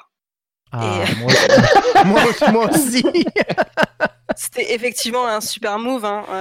J'aurais pu le voir venir. Non, la Thaïlande, il fait vraiment très très chaud et il fait chaud sec ou il fait chaud et il pleut tout le temps. Mais quand il pleut genre vraiment. Et ce qui était cool en Thaïlande, c'était pendant la saison des pluies, tous les soirs, t'as de l'orage et j'adore les orages. Ah, c'est trop cool. J'aime la pluie, le froid, tout ça. Voilà. Donc ça c'était très chouette. En revanche, il faisait vraiment très très chaud. Mais surtout que nous on y était à une année où c'était particulièrement compliqué puisque c'était quoi 2019, la saison chaude, je crois que c'était une des plus chaudes jamais enregistrées. Et même les Thaïs, entre midi et 15h, ils sortaient pas. Du coup, ils disaient non, il fait trop chaud, vous êtes fous, faut pas sortir. Parce que moi je devais aller sortir pour bosser et il faisait vraiment très chaud. Et donc ça c'était un peu compliqué. Le manque de Petite coupure. Nyo, t'as perdu. Allô ici. Est-ce que tout est coupé ? C'est de ma faute ? C'est complètement de ma faute ? C'est complètement de ma faute. C'est totalement de ma faute. J'ai perdu tout le monde. Voilà. Merci. À Taïwan. Ah, ça y est, c'est bon. Il y a les typhons et les tremblements de terre. Et ça, c'est un truc faut s'adapter. D'accord. Les tremblements de terre, c'est rigolo. Ouais, c'est rigolo, ça fait très peur. C'est rigolo, ça fait très peur. Ouais, c'est rigolo, c'est vraiment rigolo. Super drôle. Ça s'éclate ici, hein. Les tremblements de terre, ça a l'air d'être petit rassemblement. Wow. On va fêter ça. Ouais, je devais vous avouer d'avoir jamais vécu de gros tremblements de terre. Ouais, ça me fait un peu peur, hein, perso. Météo. Bon, là, on va parler beaucoup de Taïwan, Thaïlande. Du coup, toi, Louis, tu confirmes un peu ? C'est difficile pour toi ? Oui, bah, à Bangkok notamment, hein, c'est clair, c'est ça. Il fait chaud, chaud sec ou chaud humide. Après, tu peux aller, il y a des coins quand même où il fait genre 15 ou par là, l'hiver, à Chiang Mai, même un petit peu plus, à quelques heures au nord de Bangkok, ça existe un petit peu. Mais sinon, oui, il fait... au plus faible, je pense qu'il doit faire dans les 25. Au plus faible, il fait dans les 20. Ouais, quand même. Waouh. Ouais. Il fait entre 25 et 40. Not for me. Voilà. Et sinon, effectivement, il faut se préparer. Bon, après, voilà, c'est pas trop chiant, moi, je trouve, mais tu vois, t'as pas mal. Moi, dans ma rue est clairement inondable. Donc du coup, ça arrive très souvent que t'as, je sais pas, ça te flotte quoi. Enfin jusqu'à à peu près les 10-15 cm de flotte. Mais ça va dans les maisons et tout, et ou les maisons sont rehaussées et... Non, parce que les maisons sont légèrement relevées, ouais. D'accord, ok. Ils prévoient quand même ça en Benoît Hamon, histoire de qu'il n'y ait pas de problème. Ouais. Ouais, il y a de ça en fait. C'est ou alors tu vois ils mettent des espèces de sacs de sable pour genre empêcher quoi. Ça c'est un peu la technique quand la technique hollandaise. Départ, mais voilà exactement. Ouais. mais ouais. Enfin même des grosses artères et tout. L'organisation du territoire etc est pas terrible. Donc dès qu'il pleut fort et comme c'est souvent le cas voilà entre juillet jusqu'à septembre, là on est un peu dedans, une bonne saucée était bon quoi. Ok, nickel. Donc là, ouais. Nouvelle-Zélande et niveau climat, c'est comment, Adeline ? Alors c'est assez similaire à la France, on va dire. Ok. Avec les montagnes, mais les petits détails. Le soleil ici est super chaud. C'est-à-dire que dès qu'il y a du soleil, même en hiver, ça va te chauffer la couenne. Le temps d'exposition au soleil avant de te prendre un coup de soleil, c'est environ 8 ou 9 minutes, il me semble. Ils ont une sorte de trou dans la couche d'ozone dans la région. Voilà, Australie, Nouvelle-Zélande, tout ça. Donc, tout le monde met de l'écran 50 tout le temps. Et il y a toujours ce petit moment aussi du printemps qui est très rigolo. On avait encore des backpackers, des petits voyageurs qui arrivaient, qui sortaient de l'avion en octobre. C'est le printemps, il fait chaud, on est en short, des débardeurs, ils vont à la plage la journée. Et là, dès que le soleil se couche, il fait super froid. Mais alors, genre, tu trembles, en fait. Parce que c'est juste le soleil qui te chauffe, l'air en soi est très, très frais. Et du coup, tu les vois à 18h30, 19h, avec leurs shorts et leurs claquettes, courir à l'auberge pour aller chercher un change, parce qu'ils sont là, qu'est-ce qui se passe? Et même encore maintenant, j'ai du mal à m'habituer, parce que quand le printemps arrive et qu'il fait beau, t'es chaud, tu mets les tongs, tu mets la petite salopette de short, là, c'est bon, je suis prête. Et puis t'oublies qu'en fait, à Londres, il fait super froid, donc il faut toujours avoir un pull sur toi. Voilà. C'est mon conseil si tu viens en Nouvelle-Zélande. Ouais. Toujours un pull sur toi. D'accord, c'est bon à savoir.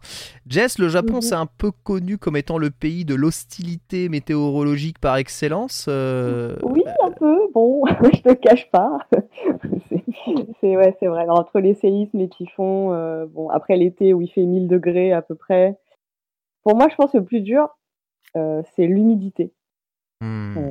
Parce que la chaleur, ça va, je gère. J'aime bien quand il fait chaud, donc ça va.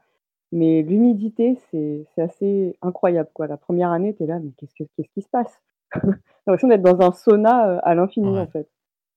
Et vu que moi, mes cheveux frisent, pour la petite anecdote, dès que je sors, c'est-à-dire que ça fait boum, et je deviens un mouton en 4 secondes, quoi. Et la première année, c'était pas possible, ça m'a arrêté, je suis pas présentable, je vais pas sortir. Et du coup, télétravail. Ouais, c'est ça. Mais au-delà des séismes, pour moi, c'est le truc le plus compliqué à vivre. Et les séismes, t'en as eu beaucoup depuis que t'es sur le territoire? Il y en a régulièrement, il y en a... Ça dépend, il y a... Quelques mois de ça, il y en avait eu quasiment un tous les jours. Là, récemment, il n'y en a pas trop eu, à part aujourd'hui. Et je viens de déménager dans un immeuble et je suis au dernier étage, je suis au 14e.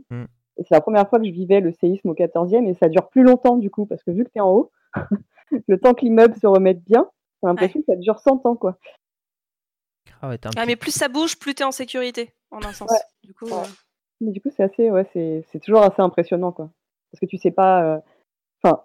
Moi, j'ai toujours peur que le séisme arrive en pleine nuit et que toi, t'es en pige, tu dois sortir, faut que je chope le chat, que je le mette dans son sac, tu sais pas ce qui va se passer, quoi. Ah, c'est clair.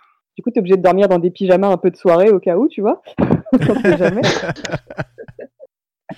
Mais non, mais c'est assez fou, quoi.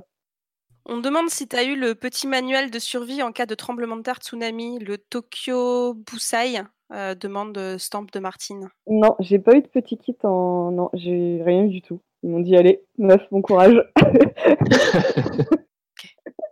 J'ai rien eu du tout. Est-ce que vous connaissez l'endroit le plus safe où aller en cas de tremblement de terre au Japon? L'endroit, si vous êtes dans la rue, où est-ce qu'il faut se diriger si jamais il y a un tremblement de terre? Personne voit. Normalement dans les parcs. Dans les parcs, c'est pas les parcs l'endroit le plus safe. L'endroit le plus conseillé, c'est les stations-service. Ah ouais? Ouais. Mais c'est dangereux, non? Eh ben non, les stations-service, c'est l'endroit le moins dangereux du Japon en cas de tremblement de terre. Les normes anti-séisme sont tellement drastiques qu'il ne peut littéralement rien t'arriver. Et il est conseillé à tout le monde de se diriger vers les stations-service les plus proches pour s'abriter en cas de tremblement de terre. Il n'y a rien qui peut te tomber dessus, il n'y a rien qui peut arriver. Ouais. Ils sont construits sur des vérins, des trucs comme ça ou... Ouais, bah, je ne sais pas quelles sont les normes. Hein. C'est les trucs. C'est quelque chose qui m'a fait beaucoup rigoler quand on me l'a dit parce que moi, c'est le premier truc que je fuis, quoi. Je sais pas. Oui, c'est clair. Ça tremble. Ça va casser le truc, ça va m'exploser à la gueule. C'est comme si on me dit, en cas de tsunami, dirige-toi vers la centrale nucléaire la plus proche. C'est ça. Dirige-toi au bord de la mer. C'est bien. Et pourtant, lorsqu'on respecte les normes, si les centrales respectent les normes, c'est bien l'endroit le plus safe que vous pouvez, dans lequel vous pouvez aller. C'est un peu anti. C'est anti-logique, mais c'est bien le cas. Voilà, donc tu mais seras... par contre, ouais, les applis, quand tu reçois l'alerte, quand il y a vraiment un séisme assez fort, elles sont flippantes, quoi. C'est genre ça gueule, t'as tous les alertes en même temps qui sont là, Jishindes, et genre ça gueule, et t'es là genre mais qu'est-ce qui se passe? Et ça fait plus peur que le tremblement de terre en lui-même. Oui. Et petite anecdote, quand on était venu te visiter, Jess, tu testais un hôtel ce soir-là. Oui, tu n'étais pas là. Et le téléphone a sonné. Et en japonais, avec des annonces en japonais, on comprenait pas et on se disait ok, s'il faut rejoindre un bunker, on sait pas où il est, elle nous a pas dit, on va mourir là, tant pis. Et bon, au final, c'est heureusement. Ouais, c'est souvent plus de peur que de mal ces alertes quand même. Des fois, elles sonnent alors que tu sens rien. Et...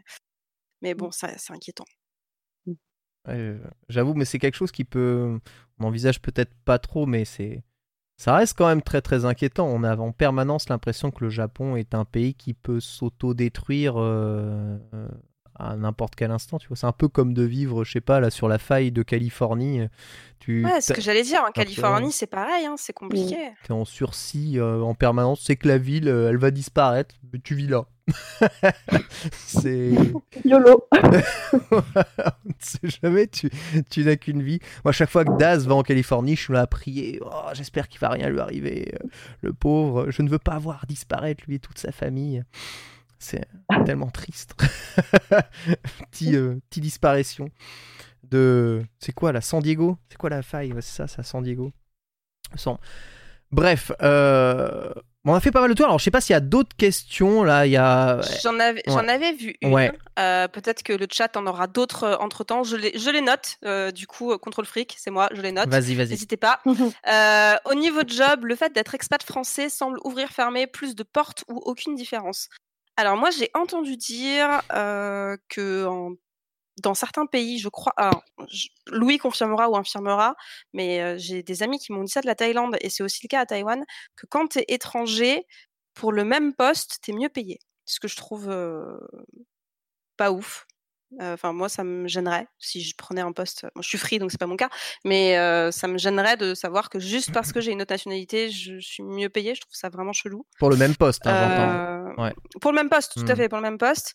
Après, ça... peut t'ouvrir des portes si t'as une team internationale, j'imagine. En revanche, au Japon, à Taïwan, si tu parles pas japonais ou pas mandarin, je pense que c'est un peu compliqué. Mais si t'es dans des teams internationales, c'est bon, là ça va, c'est pas gênant. Au contraire, je pense qu'ils apprécieront. Mais si tu veux rentrer dans un truc pareil en Corée, je pense que si tu parles pas coréen et que tu veux rejoindre une boîte coréenne, c'est un peu compliqué. Donc, je dirais que faut quand même maîtriser la langue si tu veux que ça t'ouvre toutes les portes possibles. Mais que c'est pas forcément dit, quoi.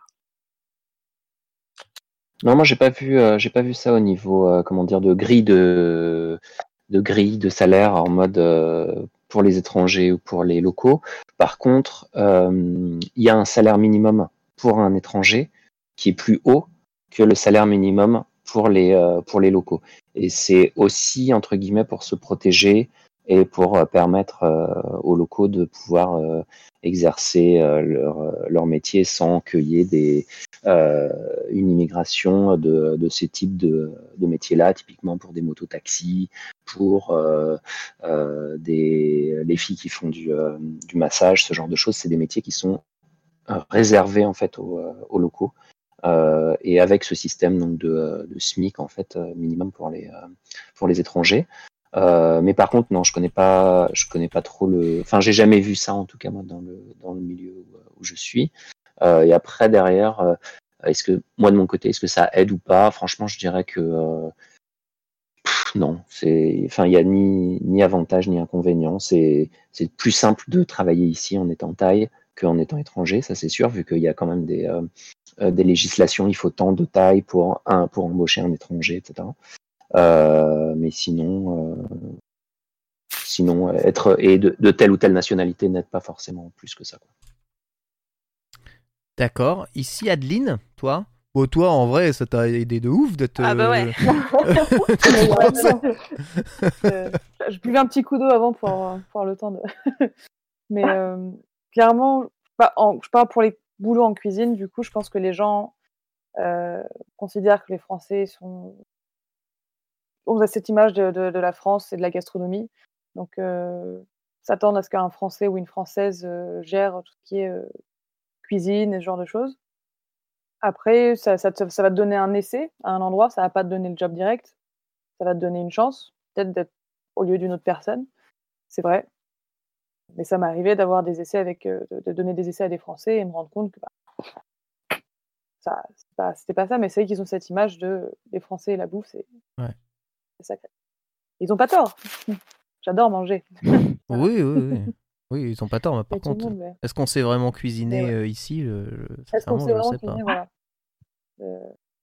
En France, moi j'ai l'impression qu'il y a un gros décalage, c'est-à-dire qu'il y a une grosse culture gastronomique, de cuisine gastronomique, où tu vas avoir des restos de ouf, méga chers, etc. Mais j'ai l'impression que le français moyen n'est pas forcément autant porté sur la cuisine que ce que les gens à l'extérieur pourraient penser. Ouais. C'est my two cents. Quelque chose qui m'a toujours étonné durant toute ma scolarité en France, et je continue d'être étonné aujourd'hui, c'est qu'en fait, on t'apprend jamais à cuisiner au cours de ta scolarité. Enfin, c'est le manger, c'est le truc que tu fais au moins 2 fois par jour. Je sais pas, cuisiner, ça me semble être les bases du fonctionnement de la vie réelle, à quoi l'école est censée te préparer. Et en fait, on t'apprend jamais à cuisiner ici, absolument jamais. Je crois que dans beaucoup d'autres pays du monde, il y a des cours de cuisine, ça me semble un minimum. Ici, non. Il faut tout apprendre soi-même. Oui, à la dure, c'est ce choix. C'est le choix. C'est un bon concept. Le statut français, du coup, ça t'a aidé dans ton travail, différence de salaire, Jess Alors moi, ma situation, c'est un petit peu biaisée parce que je travaille pas pour une boîte japonaise. Ouais. Enfin, la boîte est japonaise, mais ma boss est des Philippines. Du coup, je suis pas vraiment dans un environnement de travail typiquement japonais.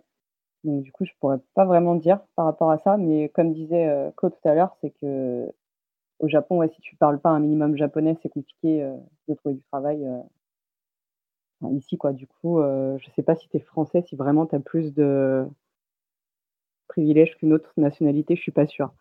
Mais en tout cas, ils privilégient plus d'embaucher des Japonais que les étrangers, a priori. Ouais, je pense aussi. Sauf pour évidemment tout ce qui est lié au tourisme, etc. Ça aide, mais pour le reste, c'est vrai qu'ils sont plus focus sur les Japonais. Pardon. Ouais, un secteur difficile, le tourisme en ce moment. Oui. toutes nos excuses, évidemment. Question de Monsieur Lam qui s'est repris... on va dire plein de fois afin de pouvoir formuler sa question. Alors écoutez bien, c'est hautement philosophique. Considère-t-on les amis faits sur place comme des amis pour toujours ou avec une forme de limite liée à la limite du séjour dans le pays? Vos amis que vous faites au Japon, à votre avis, est-ce que vous mettez une barrière en mode wow, ça se trouve, on se verra plus, je devrais rentrer en France? Ou est-ce que vous faites des amis dans votre pays comme vous vous serez fait des amis en France? My bro, quoi. Nyo. Alors, t'as dit au Japon. Moi, je vis pas au Japon. Je peux pas parler pour les amis que j'ai rencontrés au Japon. Pourquoi je dis ça bien que j'ai rencontré des gens très bien au Japon et que je pense que ce sont des amis pour la vie. Mais... non, je dirais que j'aborde les relations amicales de la même façon qu'en France. Je crois pas forcément à l'amitié pour la vie. Je pense qu'il y a des moments de vie où tu croises des gens qui t'apportent quelque chose et à qui t'apportent quelque chose et ça se passe naturellement. Et puis des fois, les chemins s'éloignent. Ça veut pas dire que tu les apprécies plus, mais c'est juste t'as un focus ailleurs, ils ont un focus ailleurs et peut-être qu'à un moment donné, ça va se recroiser. Je vois ça à peu près pareil pour les gens que tu rencontres en voyage. Il y a des gens, des Américains qui étaient venus faire des études en France. On se parle pas souvent, mais je sais que si ils me disent on passe à Taïwan, même si on s'est pas parlé depuis 2 ans, je les accueillerai avec plaisir. Maintenant, c'est pas pour autant que je vais entretenir. Tu peux pas entretenir toutes les relations de tous les gens que tu croises dans ta vie. Enfin, ça devient compliqué, quoi. Du coup, non, je dirais que je les vois de la même façon qu'en France. Il y a des gens avec qui ça matche très bien et c'est cool. Et puis des gens avec qui tu sais que c'est cool pour passer une soirée par-ci par-là, mais au même titre qu'en France en fait. Des fois, des gens tu les croises par-ci par-là et c'est suffisant. Donc je vois ça comme ça. Mais j'ai envie de dire plus sur tout ce que t'as dit. Jess, tu valides absolument tout. Louis, je te vois hocher la... Adeline, je te vois lever la main. Ouais. Alors les deux, qui veut commencer ? Allez-y, vas-y Louis. Je commence vite fait.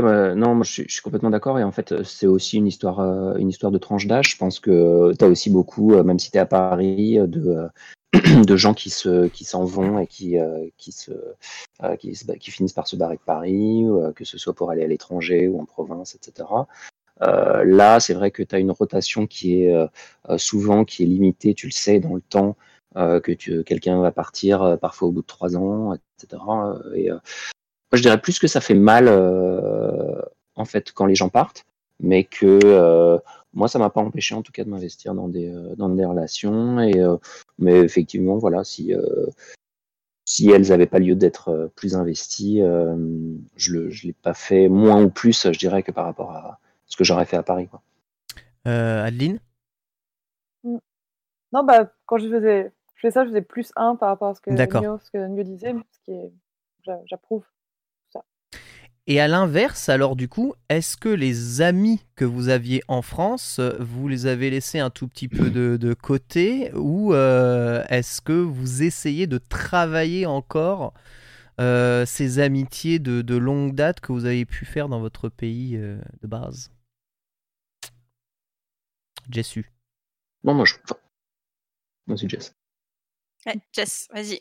Toujours mon groupe d'amis avec qui je suis en contact quasiment tous les jours, je dirais. Du coup, j'entretiens toujours. Après, il n'y en a pas des milliards. Hein. Ils doivent se compter sur les doigts de la main. Peut-être 3-4 personnes à qui vraiment je parle régulièrement. Les autres, c'est plus des nouvelles de temps en temps, une réaction sur les réseaux sociaux, etc. Plus que de vraies nouvelles, quoi. Ils viennent te rendre visite ou pas ? Certains, ouais. D'accord. Certains sont venus. Et j'espère pouvoir retourner faire coucou à tout le monde l'année prochaine en France. Ne serait-ce que pour une petite semaine de vacances, quand il n'y aura plus cette histoire de Covid. Louis ? Pareil, moi je reste en contact avec mes bons potes et mes amis de façon régulière. En fait, ça, oui, forcément, tu les vois pas, etc. tout le temps, mais soit la plupart sont venus me voir. Voilà, quand moi je reviens, c'est aussi l'occasion de les voir de façon très condensée. Donc du coup, c'est une autre façon d'aborder l'amitié en termes de gestion de temps et de moyens. Mais au final, non, moi j'ai pas eu d'amitié qui ont été coupées à cause de ça. Tu communiques toujours souvent en fait avec eux. Ouais. Par texte, avec les parents, avec les amis, c'est pareil quoi. D'accord. Adeline ? Moi, comme disait Louis, c'est une autre manière d'aborder les amitiés en fait, je trouve, d'habiter loin. Et inconsciemment, on est tous pris dans notre vie, je pense, que ce soit moi ici ou mes amis en France. Donc on essaie quand même de donner des nouvelles autant que faire se peut. Bah, parfois, il va se passer quelques semaines, quelques mois où on oublie, en fait, on est tellement dans le jus. Puis après, on essaie de quand même garder le contact. Après, c'est vrai que c'est différent d'habiter dans la même ville. Deux pays différents, ça change pas mal de choses. Mais après, il y a beaucoup comme, de réseaux sociaux où on va réagir. Puis de là, du coup, on va s'envoyer des messages, donner des nouvelles. Puis voilà. Donc, pas de mise de côté, juste une autre manière de communiquer, je pense, et de toujours rappeler je suis toujours là, est-ce que tu es toujours là, cool, on se revoit quand je rentre, ce genre de choses. Et toi Nyo ? Je dirais qu'avec les réseaux sociaux, de toute façon, notre façon de consommer les amitiés, elle a changé, même quand on est dans la même ville. Maintenant, on regarde les stories les uns des autres, mais on se parle moins. Du coup, non, moi, j'ai mes amitiés très très proches qui sont peut-être même plus régulière au final qu'à Paris. Donc là-dessus, non. Après, effectivement, il y a des gens, tu pensais être proche.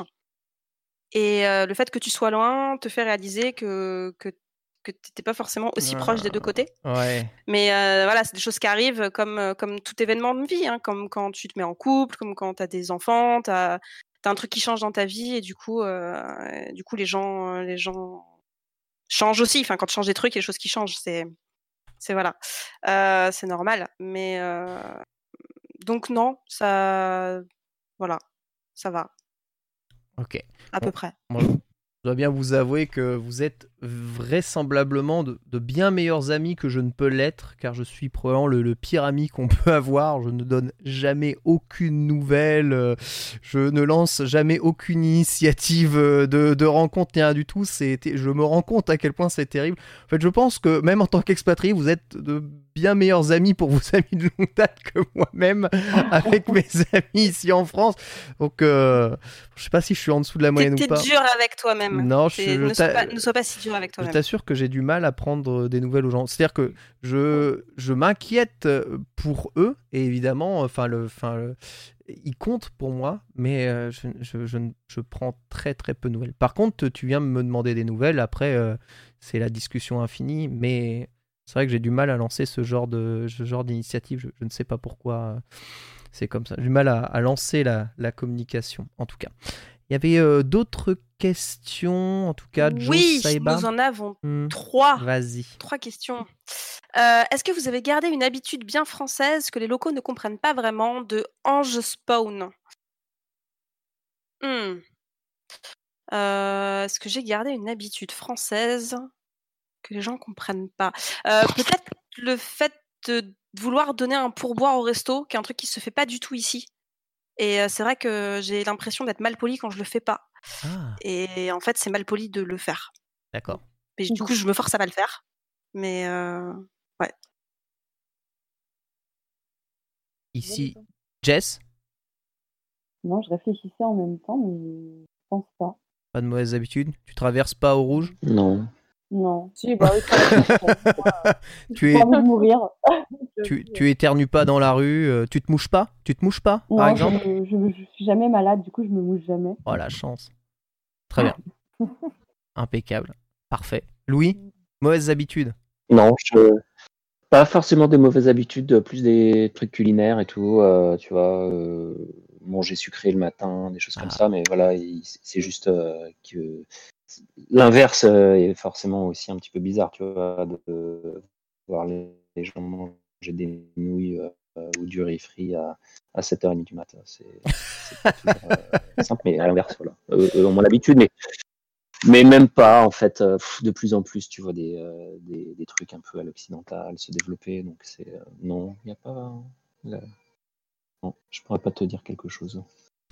Les mauvaises habitudes, Adeline? Comme mauvaise habitude, mais juste pour rebondir sur le culinaire, moi c'est la tartine de pain avec du beurre dans le café. Mais oui. La première fois que j'ai fait ça, ils m'ont regardé, mais qu'est-ce que tu fous? Mais oui. C'est trop bon, c'est la vie. Mais oui. C'est toi, pourquoi tu ne le fais pas? Ils boivent du thé déjà, ils sont tous anglais, donc anglais nous. J'avoue. Ça, voilà. Puis traverser n'importe comment, ça c'est ma mauvaise habitude. Je regarde toujours, hein. Papa, maman, vous me regardez, je le sais, donc je regarde toujours à gauche et à droite. Mais j'avoue, si le piéton truc est rouge, il n'y a aucune voiture à l'horizon, je suis là, bon, je vais y aller. Mais j'en parlais avec un de mes collègues qui est japonais-coréen, et il me demandait, du coup, en France, vous traversez comment la route? C'est comme ici? Ou alors vous attendez vraiment le truc? Et je fais, non, bah, tu sais, on y va, quoi. Il y a une voiture, il n'y a pas de voiture, on y va. Et je fais, c'est fou, moi, au Japon, c'est pas du tout comme ça, en Corée, c'est pas du tout comme ça. Et de vivre, il m'a dit que de vivre en Nouvelle-Zélande depuis plusieurs années, il est allé en vacances aux États-Unis. Et quand il a voulu traverser un peu n'importe comment, les gens lui ont fait « Oh, tu fais quoi ?» Et en Corée, tu peux te choper une amende si jamais, en tant que piéton, tu traverses alors que la lumière est rouge. Un truc comme ça. En Chine, si vous traversez lorsque la lumière est rouge, dans certains pays qui commencent à être très connectés, vous avez des caméras qui vous filment et vous avez un zoom sur vous en écran géant dans la rue. Donc voilà, donc tu es directement affiché. Voilà, c'est lui, il traverse au rouge. C'est lui, là, vous le voyez, lui, il traverse au rouge. Voilà, tout le monde sait que tu traverses au rouge dans tout le quartier. Tu es affiché absolument partout. Voilà, il y a absolument pas d'embrouille. La red shaming. La Chine, c'est un délire. La très bonne Chine. La culture de la honte au maximum, tu vois. Il faut que tu restes bien dans les clous. J'ai eu le plaisir de faire un jour un trajet dans Paris avec Daz. Et je pense que j'avais jamais vu un tel messie sur son déplacement. C'est-à-dire que lui, il arrive, il se balade au milieu des ronds-points parisiens et il met le bras à droite, le bras à gauche et tu vois, la mer se sépare en deux et il traverse la rue comme ça. Le yoloïsme le plus total, feu rouge, feu vert, tout ça ne compte pas finalement. Il n'y a que la détermination et le charisme, si tu veux, qui te permet de te faire ton chemin. Absolument incroyable, hein. J'avais jamais vu ça. Mais ouais, c'est. Il est prêt à conduire à Bangkok alors. Ah ouais, peut-être. Ce que j'allais dire, la Thaïlande, c'est pour traverser. Des fois, t'as pas de feu. C'est que des gros axes. Et des fois, t'as pas de feu. Et genre, ouais. il faut y aller. Et les feux sont. Quoi. Ouais, les feux sont indicatifs. Ça, c'est optionnel. Un titre d'indication. Facultatif. Indicatif. Titre d'indication. N'importe quoi. Une autre question, peut-être ? Oui, il y a une question sur niveau taf, les statuts freelance et ou correspondant à la micro-entreprise sont communs ou pas vraiment ? Alors moi, j'ai découvert qu'à Taïwan, il n'y avait pas de statut freelance, que tu pouvais être freelance, mais que en fait, tu faisais juste des petits CDD. Et que du coup, c'était un truc assez précaire et que le pays n'encourageait pas particulièrement ça, puisqu'il n'y a pas de statut à proprement parler. Après, tu peux rester freelance et payer tes impôts en France quand tu vis à l'étranger, oui, c'est vrai. Par exemple. C'est vrai. Donc, tu peux vivre dans notre pays, mais être fiscalement, être toujours rattaché. Enfin, voilà, tu payes des impôts pour un endroit où tu ne vis pas. Donc, c'est le choix de chacun. Après, pour la Thaïlande, je sais pas. Mais tu peux pas. On est d'accord, tu peux pas te servir de ta sécu en Thaïlande, c'est pas possible. Non. Enfin, à Taïwan, tu peux pas. Si tu veux, Taïwan, si tu veux la sécu, il faut que tu sois résident, que tu aies la carte de résident, et sinon tous tes frais médicaux, tu les payes prix coûtant. D'accord. Voilà. Très bien. Petit tour de table. Ça c'est pour Taïwan. Ouais, je sais pas si c'est le cas pour la Nouvelle-Zélande ou le Japon ou la Thaïlande. En Nouvelle-Zélande, c'est comment ? Si, ce qui est freelance, statut freelance, ça existe. Après, je connais juste le cas du coup de mon copain, du coup qui s'est, c'est-à-dire que on est en Nouvelle-Zélande. Enfin, on est en Nouvelle-Zélande sous mon visa, c'est-à-dire que je suis je porte le visa pour nous deux en fait. Donc, il dépend de mon visa pour rester dans le pays. Moi, mon visa dépend de l'endroit où je travaille. Donc, parce que je travaille à cet endroit-là, je peux rester dans le pays. Il s'est greffé à moi. Du coup, lui, il dépend de moi et pas d'un travail fixe. Donc, il peut faire n'importe quel taf. Il peut bosser où il veut, quand il veut, 2 semaines, 3 mois. Il n'est pas lié, en fait, son visa n'est pas lié à l'endroit où il travaille. Donc, il s'est créé un statut de self-employed, je crois que c'est auto-entrepreneur ou quelque chose comme ça, pour pouvoir faire son taf de pilote de tandem de parapente et deltaplane. Donc il lui fallait ce statut-là, auto-entrepreneur, qu'il a pu en fait avoir assez facilement. Et il me semble que ça fonctionne pareil qu'en France. Moi j'ai été freelance 2 mois dans ma vie, donc je connais pas trop tous les détails pour faire la similarité, mais c'est possible. Ouais, Jess, le statut freelance au Japon, il n'y a pas de souci normalement. Non. Et apparemment, c'est assez simple de devenir freelance au Japon, quoi. Ah, on a perdu Louis. Ouais, on a perdu Louis. Bah, il va revenir. La connexion est assez catastrophique avec Louis. Hop, j'essaie de recharger terriblement le Discord. C'est les aléas du live, on est désolé. Je fais un massage cardiaque de Discord. Il va revenir, hein, c'est sûr. Il va revenir.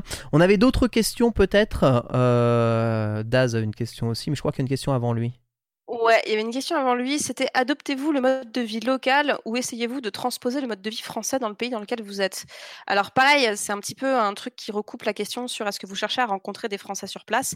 Il y a beaucoup de Français qui cherchent à reproduire le mode de vie français là où ils sont. Par chauvinisme ou par peur de changer sa zone de confort, enfin je sais pas. Moi j'ai voulu quitter la France parce que je me sentais pas super à l'aise avec le mode de vie de sortie française. Les conventions sociales en France, j'arrivais pas bien à... Je me sentais pas à ma place en fait, j'étais jamais super à l'aise en soirée et du coup, non, le mode de vie, pour moi, tout l'intérêt de vivre à l'étranger, c'est de d'essayer de comprendre le mode de vie dans lequel t'es et du coup de l'expérimenter au max, y compris sur les trucs qui te font pas forcément envie au début, mais d'essayer le max de trucs quoi, pour découvrir de nouvelles choses. Et par exemple, je déteste l'idée de faire du karaoké, mais je sais que je vais le faire à un moment donné parce que ça fait partie du mode de vie local et il faut que j'essaye même les expériences qui a priori me m'enjaillent pas de ouf, mais je pense que c'est enrichissant de tester. Très bien, bah du coup comme on a récupéré Louis, tu nous entends Louis, c'est bon ? Ouais, je vous entends bien, désolé. On va faire les deux questions, donc ton avis sur le statut d'indépendant, en tout cas en Thaïlande.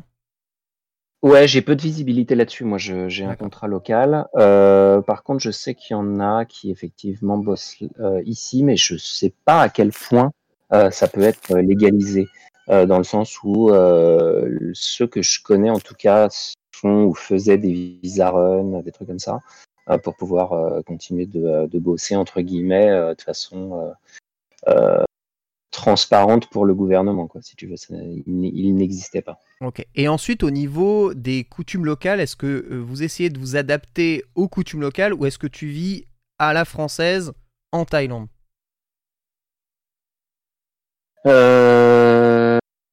Non, c'est un mix des deux, je dirais. Ouais. Les coutumes locales, etc. Ben tout ce qui est, enfin tout ce que tu peux respecter, etc. Moi, en tout cas, je le fais et de façon globale, j'essaye de suivre un petit peu. Tu vois, il y a des fêtes, ce genre de choses que tu as. Et ben du coup, je vois ça plutôt comme une bonne chose de le faire. Et de pouvoir entre guillemets de s'ouvrir à cette culture. Après derrière vivre comme un local, etc. C'est difficile de voir. On a je sais pas comment expliquer, mais t'as quand même une vie ici qui est assez qui a un mix en fait entre une vie typiquement thaï et une vie internationale occidentalisée, etc. Mais c'est le cas aussi des Thaïs. Donc, tu as aussi beaucoup de Thaïs qui vont aller manger dans la rue un truc qui coûte vraiment rien, et le jour d'après vont se faire un super resto bien plus bien plus cher, etc. Donc ça, tu le vois aussi. Si tu veux, il n'y a pas de coupure dans la façon de vivre par rapport à mes collègues Thaïs. D'accord. Vivent 90% de la même façon. Après, comme t'expliquais, c'est peut-être un peu dur pour toi, français, d'être investi émotionnellement. C'est bon. Ouais, émotionnellement sur le statut par rapport à la royauté, peut-être par rapport aux religions mises en place là-bas. Enfin, je sais pas si c'est quelque chose que tu essayes de mimique forcément ou juste tu fais pour être dans les clous. Voilà. Non, mais en fait, on te demande pas de communier ou l'équivalent, tu vois, ou d'aller à la messe de minuit, etc. Ouais, d'accord. L'équivalent ici. Mais si tu veux, et c'est plus des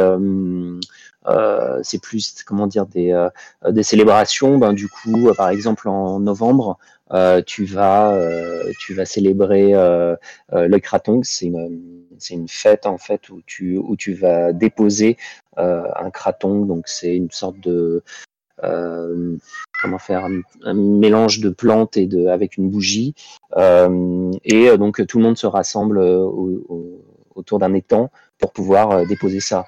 La plus grosse fête aussi, ça va être à Songkran en avril, où là ça va être de façon un petit peu plus festive, tout le monde va s'envoyer de l'eau et va fêter ça. Donc ça, c'était le cas un petit peu avant le Covid. Mais voilà, donc ça, c'est le genre de truc auquel tu participes. Il y a peu d'investissement, effectivement, pas émotionnel, parce que tu le fais avec eux et de façon sincère, mais pas de tes croyances propres, etc. On a une petite chanteuse derrière toi, elle a beaucoup de talent. Hein. Voilà. Oui, je suis désolé pour ça. Elle est extraordinaire. Je ne vous regarde pas en rigolant comme certains autres parentages, mais voilà, l'esprit y est. Adeline, est-ce que tu as embrassé la culture néo-zélandaise ou café beurre ? Oui. Moi, j'aime bien les mélanges. D'accord. C'est-à-dire que je vis ma vie ici, je m'adapte au mode de vie ici. C'est-à-dire, mon petit-déj, maintenant, je mange salé le matin. J'ai toujours aimé le salé, en fait. Mais en vieillissant, j'ai l'impression que je suis plus trop sucrée. Mais c'est un autre débat, on parlera. Ou pas. Mais non, je me suis adaptée. Après, c'est vrai que pour moi, c'est tout de suite, je pense à la bouffe, en fait, quand tu poses cette question. C'est vraiment un peu obsédé. Ouais. Mais je me dis, j'ai une cuisine, j'ai des casseroles, et tu trouves les ingrédients que tu trouves ici, et tu fais des choses typiques d'ici, ou tu peux aussi faire des plats français, une petite blanquette, ce genre de choses. Et le reste de la vie, pour moi, c'est juste c'est un endroit, c'est une sorte d'état d'esprit tu t'adaptes, en fait. Et c'est ça qui est cool. C'est du bien. D'accord. Très bien. Oui, Jess, est-ce que tu as embrassé la culture japonaise ou est-ce que tu continues de vivre un tout petit peu à la française ? Je pense que j'ai bien embrassé la culture japonaise. Très bien. Je vis... Après, le matin, je mange toujours ma petite tartine de pain, par contre. Mais sinon, je cuisine japonais, je vais au karaoké, je vais dans les izakayas. Enfin, c'est vraiment, je vis... j'ai bougé au Japon parce que j'aimais beaucoup la culture japonaise. Ouais. Donc, ce serait dommage d'y être. Et selon moi, d'y être et de continuer à vivre comme si j'étais en France, alors que ça ne me convenait pas du tout. Même au niveau de ton langage, de tes expressions, de ton comportement, c'est quelque chose que tu essayes de respecter ? Oui, ça vient naturellement en fait, dans le sens où en France, j'étais pas vraiment à ma place, je dirais. Du coup, c'est assez simple de m'adapter ici par rapport à ma mentalité et ce que je recherchais, quoi. Tu modifies ton timbre de voix quand tu parles à quelqu'un ? Je pense oui. Je pense que ma voix est différente quand je parle japonais, quand je parle en français. D'accord. Donc t'es en plein dedans, quoi, du coup. C'est très bizarre parce que tu t'en rends pas compte quand tu le fais, mais quand tu t'écoutes, t'es là genre bizarre. Très. Nyo, d'autres questions ? Ouais, on a d'autres questions. Il y a une question de Daz qui dit « Vous voyez-vous vieillir dans votre pays d'adoption ?» Ma réponse est oui. Peut-être que je passerai pas toute ma vie à Taïwan, peut-être que j'irai faire un tour ailleurs entre-temps, mais je me vois carrément passer mes vieilles années à jouer au Go, à aller dans des sources d'eau chaude, à manger du hot pot et clairement. Beaucoup plus, je me vois mieux. En fait, particulièrement pour la retraite, Taïwan a beaucoup, et je pense que les populations asiatiques globalement, mais je ne sais pas exactement, mais en tout cas Taïwan a beaucoup de place dans l'espace public pour les personnes âgées. Ce qui est un truc qu'on ne voit pas du tout en France. Il n'y a pas de vieux dans la rue en France, ou très peu. Et puis c'est violent, tu peux pas... Si tu marches pas assez vite, tu vas te faire bousculer. Enfin, c'est flippant, quoi, quand t'as, je sais pas, 75 ans. Alors qu'à Taïwan, les vieux, ils sont partout, ils se la coulent douce et ça a l'air cool. Ils font du tai chi dans les parcs à 6h du mat. Ils font du karaoké. Ils font du tourisme. Ils ont l'air de bien s'éclater. Donc, je me vois bien vieillir ici. On joue au go ensemble, toi et moi. Ah, écoute, avec plaisir. Jess ? Oui, la réponse est oui. Pareil, après, ici, la retraite, j'ai l'impression qu'ils travaillent jusqu'à 150 ans à peu près, donc est-ce que vraiment on peut parler de retraite ? Je suis pas sûre. C'est pour la santé. Mais ils sont tous en forme, ils sont plus en forme que moi, je pense. Donc, non, mais oui, clairement. À l'heure actuelle, j'ai envie de dire oui. D'accord, très bien. J'aime bien aussi aller dans les onsen, me faire mon petit karaoké, manger au petit resto d'en bas avec mes potes vieux et tout, direct, quoi. Voilà. Ce que Daz dit après, c'est assez intéressant. Peut-être que je sais pas, vous pouvez répondre là tout de suite. Est-ce que si jamais vous aviez un enfant, est-ce que ça changerait votre envie de rester et de vieillir dans le pays? Nyo, toi, de toute façon, je sais pas si tu envisages d'avoir des enfants. Non, moi je veux pas d'enfants de toute façon, mais je pense que même si j'en voulais, politiquement, je préférais le faire grandir à Taïwan qu'en France en ce moment. D'accord. Donc, très bien. un choix. Toi, Louis, donc tu as déjà des enfants. Est-ce que tu comptes vieillir en Thaïlande? Et est-ce que tu t'es dit, depuis que tu as des enfants, ah, peut-être ça serait mieux de rentrer en France quand même? Je me suis pas dit que ça serait mieux de rentrer en France, mais la question va se poser au fur et à mesure, en fait. Là, pour l'instant, non. Peut-être un petit peu plus tard, etc. À titre perso, je dirais, si j'étais seul, etc., je pense que oui, genre rester en Thaïlande, etc., ce serait, je pense, une bonne chose. Il y a tellement de choses qui peuvent arriver, etc. C'est difficile de se projeter à ce point dans le futur de mon côté, effectivement, avec les filles, avec les parents aussi, ce qui peut arriver, etc. C'est toujours compliqué de prendre tout ça en compte. Donc pour l'instant, je vois, je sais pas, à peu près 3 ans, on parle à 3-4 ans, mais j'essaye de pas me poser plus de questions que ça pour le futur. Très bien. Adeline? Si on passe à la case de vieillir dans le pays, ouais, directement, oui, être vieille en Nouvelle-Zélande, ça passer mes vieux jours ici, oui, pourquoi pas. C'est vrai qu'avant ça, j'ai envie de me balader encore un peu, quoi. Aller revenir en France, voyager, aller un peu partout, quoi. Je suis pas encore prête à... C'est ici et maintenant pour toujours, quoi. D'accord. C'est jamais ce qui peut arriver. Donc, Tout à fait. C'est vrai qu'on ne sait jamais. C'est plus dans une optique encore de bouger, de découvrir. Mais là, vous avez encore...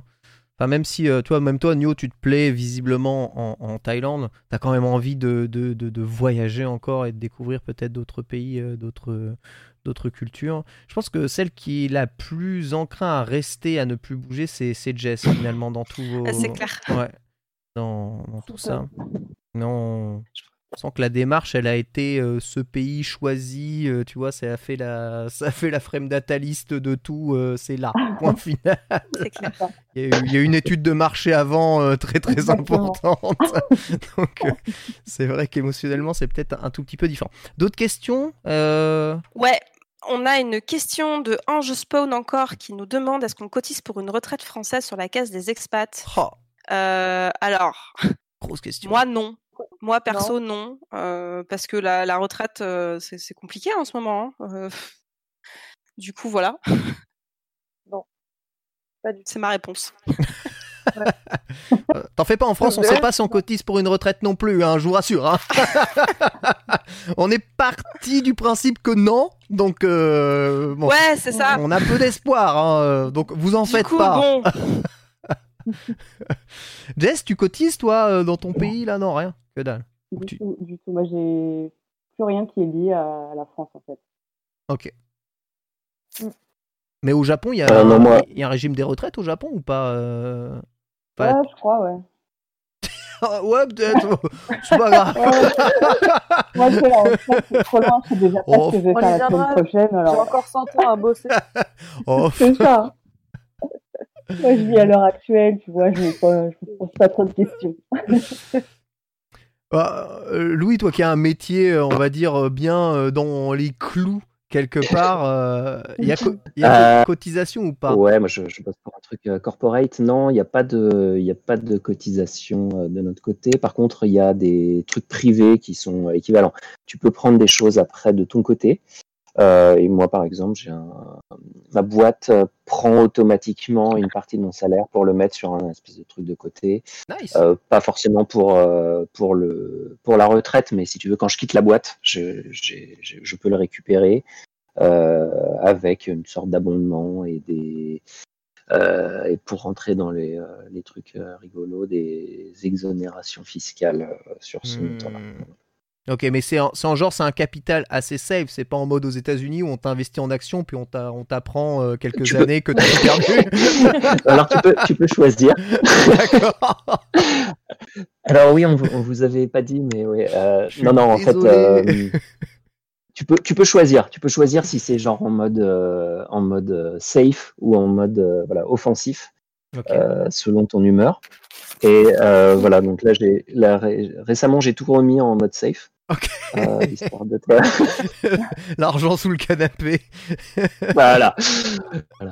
Donc non, je les ai contactés, mais ouais, voilà, en gros c'est ça. Et t'as un système, sinon effectivement, où tu peux ce qu'ils appellent des retirement mutual funds, qui peuvent être aussi détaxés, mais qui là sont bloqués, genre en Thaïlande, quoi qu'il arrive, jusqu'à au moins que tu aies 55 ans. Donc et après, donc tu vois, si t'es, j'ai pas encore fait ça, donc je sais pas, tu vois, si voilà ce qui va se passer, comment tu fais pour les débloquer une fois que si t'es à l'étranger, que t'as plus de banque locale, etc. C'est te faire expliquer ça par les Thaïs, c'est pas forcément ultra facile. Comment ça se passe si jamais tu retournes en France, est-ce que ce que t'as cotisé Exactement. Dans le pays, tu peux le récupérer, c'est Exactement. Compliqué. Adeline, pardon. La retraite, non. Ouais, est-ce que tu sais si tu as un statut de retraite particulier dans ton pays, si tu cotises actuellement, si en tant qu'expatrié, tout ça se fait naturellement bien? Non, il me semble pas. Hein. D'accord. Enfin, je crois pas, parce que les fiches de paye ici sont vachement moins détaillées aussi qu'en France. T'as genre 2 lignes, et du coup, tu sais pas trop vraiment... T'as des taxes, et tu sais pas trop où ça va, en fait. Donc, voilà. Mystère et boule de gomme. Et c'est vrai qu'il faudrait que je me penche là-dessus, mais c'est vrai que la retraite, j'y crois pas vraiment. Je pense que c'est un concept, il va falloir s'en détacher. Ouais. Alors du coup, je sais pas, est-ce que vous faites quelque chose, vous prévoyez quelque chose peut-être pour votre retraite, l'investissement le plus logique, on va dire, pour préparer sa vie, c'est de devenir peut-être propriétaire, d'acheter un bien. C'est possible pour les étrangers d'acheter des biens immobiliers dans vos pays, Jess? Toi, c'est possible, d'accord. Ouais, c'est pas recommandé d'acheter, dans le sens où c'est l'inverse en France. En France, t'achètes et ça prend de la valeur. Ouais. Ici, ça je sais plus parler, ça descend. D'accord. Aidez-moi, un indice. Très bien. Ça chute. Donc ouais, ça vaut pas trop le coup, quoi. D'accord. Tu pourrais devenir propriétaire à Taïwan, Nyo? Oui. Je pourrais, mais ça impliquerait de payer méga cher, parce que l'immobilier à Taïwan est aussi cher qu'à Paris. Enfin, à Taipei est aussi cher qu'à Paris, et je me vois pas spécialement vivre pas dans une capitale. Ok. Because I'm a city person. Mais non, sinon, très sincèrement, sur l'avenir, les choses changent tellement vite et c'est tellement vague et compliqué, et les métiers changent et l'économie change, que juste je sécurise. Mais c'est dur de se projeter et avoir un crédit, parce que c'est la réalité de l'achat immobilier. Le crédit fait que tu te forces à avoir la même situation économique pour rembourser ton prêt pendant 15, 20 ans, 25 ans, 30 ans. Aujourd'hui, je ne peux pas m'engager à dire pendant 30 ans, je vais gagner cette somme-là. C'est quelque chose que ça me semble impossible à dire, en fait. Donc... Du coup, je fais autrement. Et ce autrement, il n'est pas aussi sûr que la génération de nos parents, c'est clair. Mais oui, c'est vrai. Parce qu'on est tous quand même un peu jeunes ici. On est dans la trentaine. Louis, sans indiscrétion, quel âge tu as? Moi? Non, Louis. 41. Ah, Louis, pardon. 41. Pardon. Désolé. Ça ne se voit pas, hein, sache-le. Merci. C'est gentil. C'est très, très bien. Adeline, est-ce que tu sais si tu cotises actuellement pour un régime de retraite ou pas en Nouvelle-Zélande, là, en tant que chef? Je pensais avoir déjà répondu. Non, je ne sais pas. Aucune idée. Pour le système de retraite. Toujours pas. Non.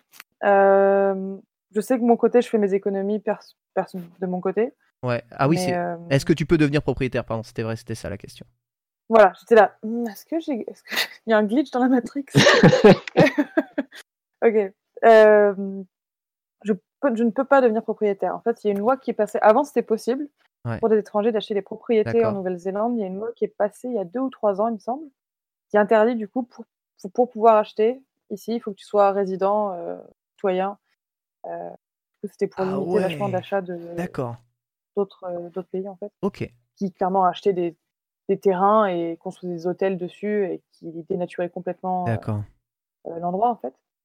Mais ouais, et puis pour devenir propriétaire un jour, pour reparler du crédit, comme disait Nyo, on a une petite idée, c'est tout ce qui est ce concept de maison faite à partir de vieux containers, tu vois de oui.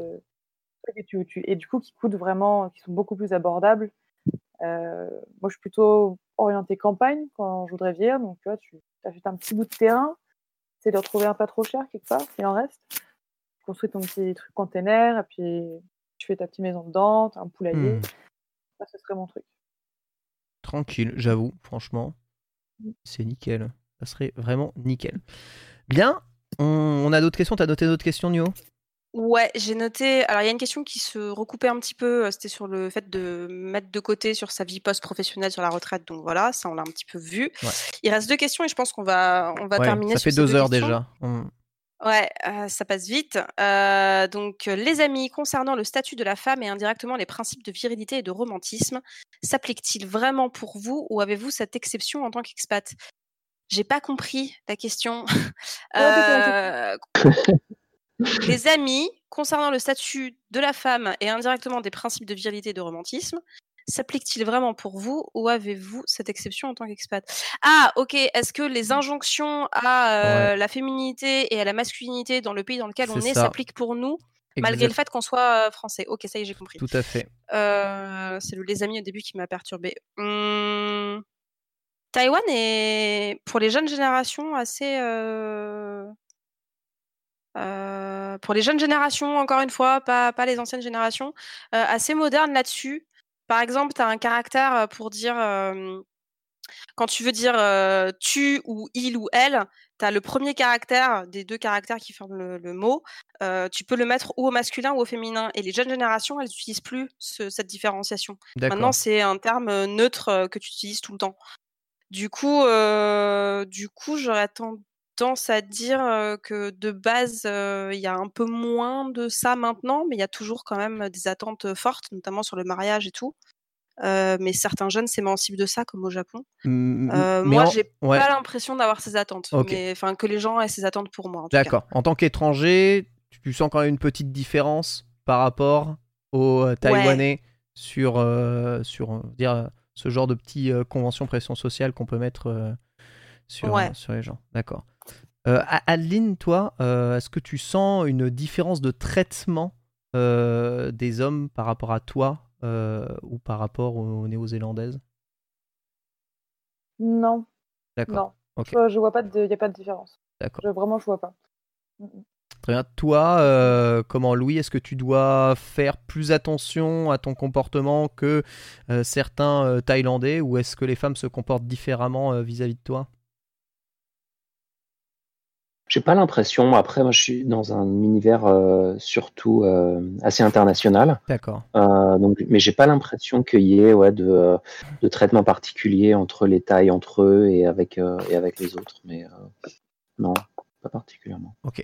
Jess, au Japon, est-ce que tu vois un traitement quand même différent ? Oui, je pense que c'est différent. Pas spécialement d'exemple, mais quand t'es étranger, ils vont pas te traiter de la même manière que si t'étais japonais.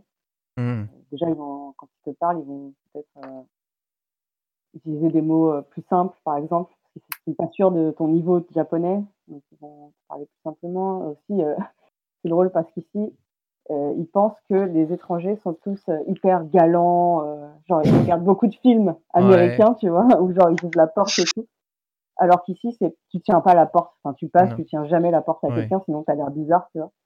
Et du coup, des fois, quand tu sors avec des Japonais, etc., ils sont là, « Ah, regarde et tout, je tiens la porte, ils te le font à toi, alors qu'ils ne le feraient jamais à une Japonaise, par exemple.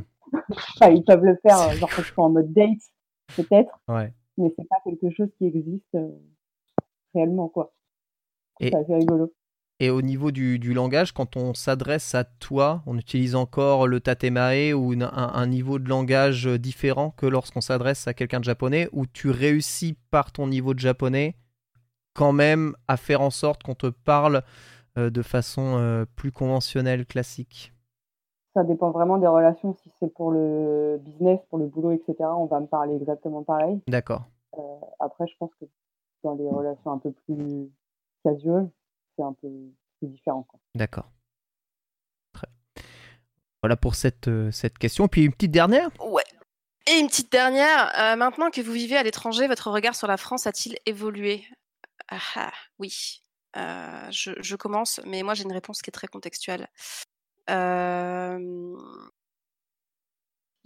regard sur la France a changé, mais parce que je crois que le Covid fait que la France a changé aussi. Mmh. J'ai l'impression que le confinement et que le virus ont élevé les niveaux, les jauges de stress de tout le monde d'une façon un peu stratosphérique. Ouais. Et franchement, je reconnais plus certaines réactions, même de mon entourage, enfin de ma famille, où il y a des trucs que je me dis, mais il s'est passé quoi ? On en parlait avant de démarrer le live.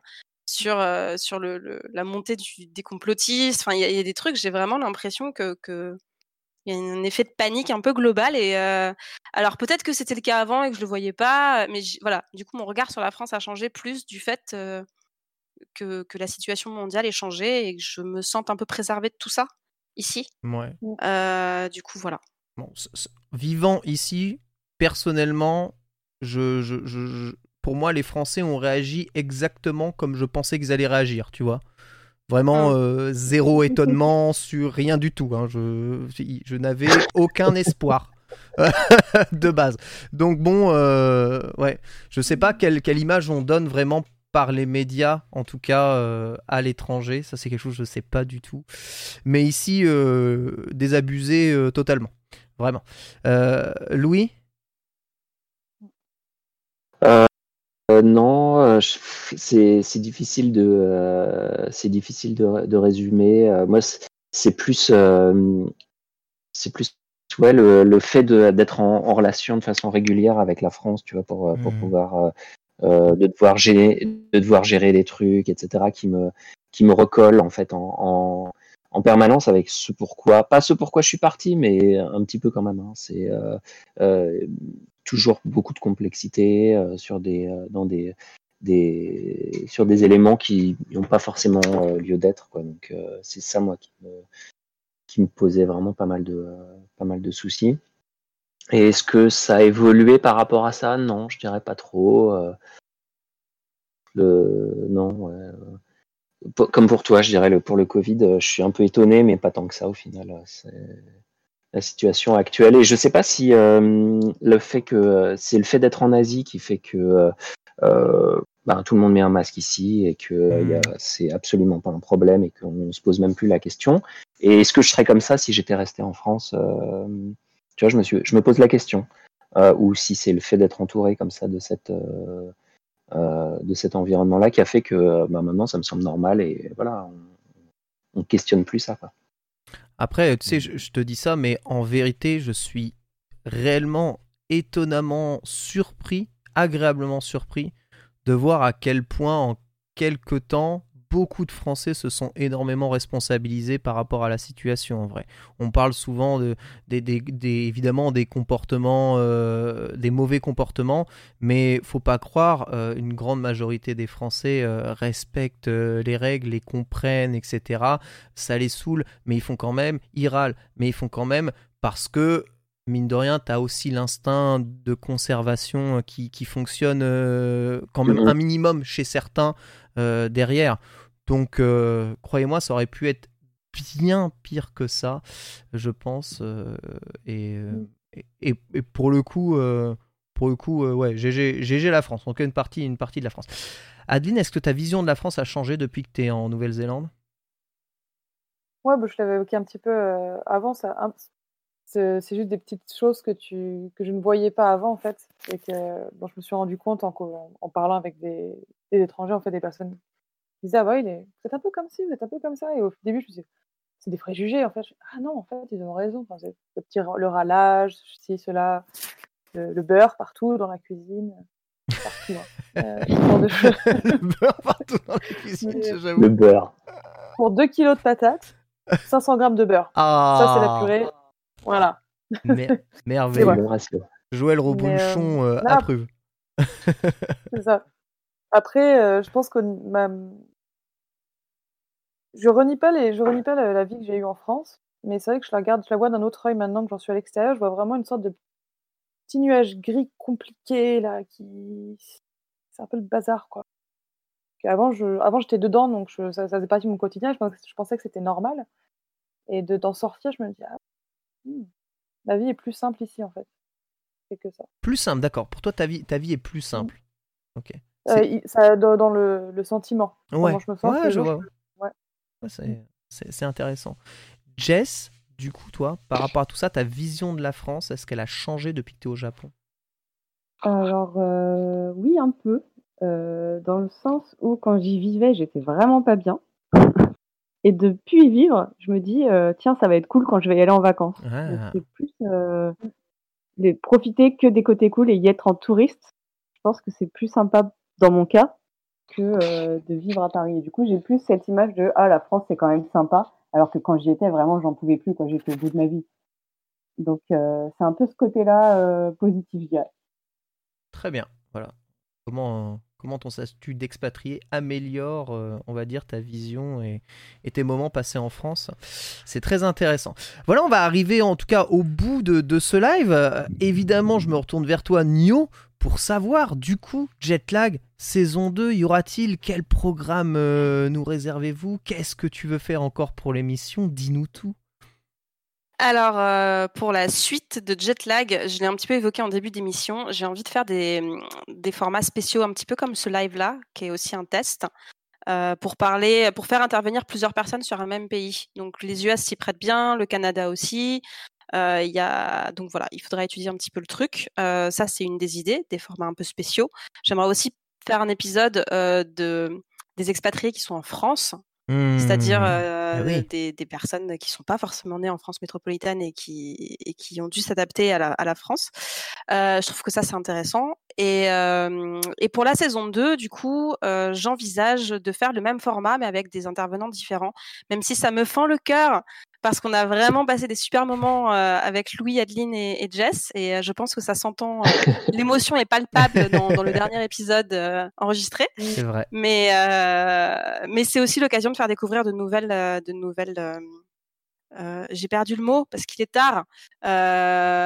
Destinations, de nouvelles destinations. Voilà. Donc c'est le concept de base. Après, on est aussi très à l'écoute de vos retours, de la communauté. Donc si vous avez des envies, quelqu'un m'a dit sur Twitter qu'il aimerait des recommandations touristiques hors des pavés. Donc peut-être qu'il y a des choses à faire aussi là-dessus. À voir. En tout cas, on est tout oui. Donc n'hésitez pas à nous dire ce que vous en pensez, ce que vous aimeriez, les pays que vous aimeriez aussi. L'idée, c'est que ça vous plaise. Et moi, je veux conclure aussi parce que du coup, Ken, t'as animé toutes les questions, mais j'en avais une pour toi. Ah, je t'en prie. C'est quand tu m'as parlé du podcast, tu me disais que tu trouvais ça très cool et que tu nous détestais en même temps. C'est vrai.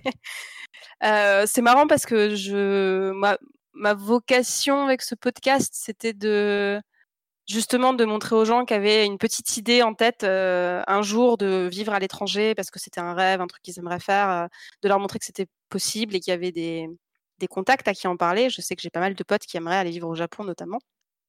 J'espère que ce podcast leur aura permis d'enlever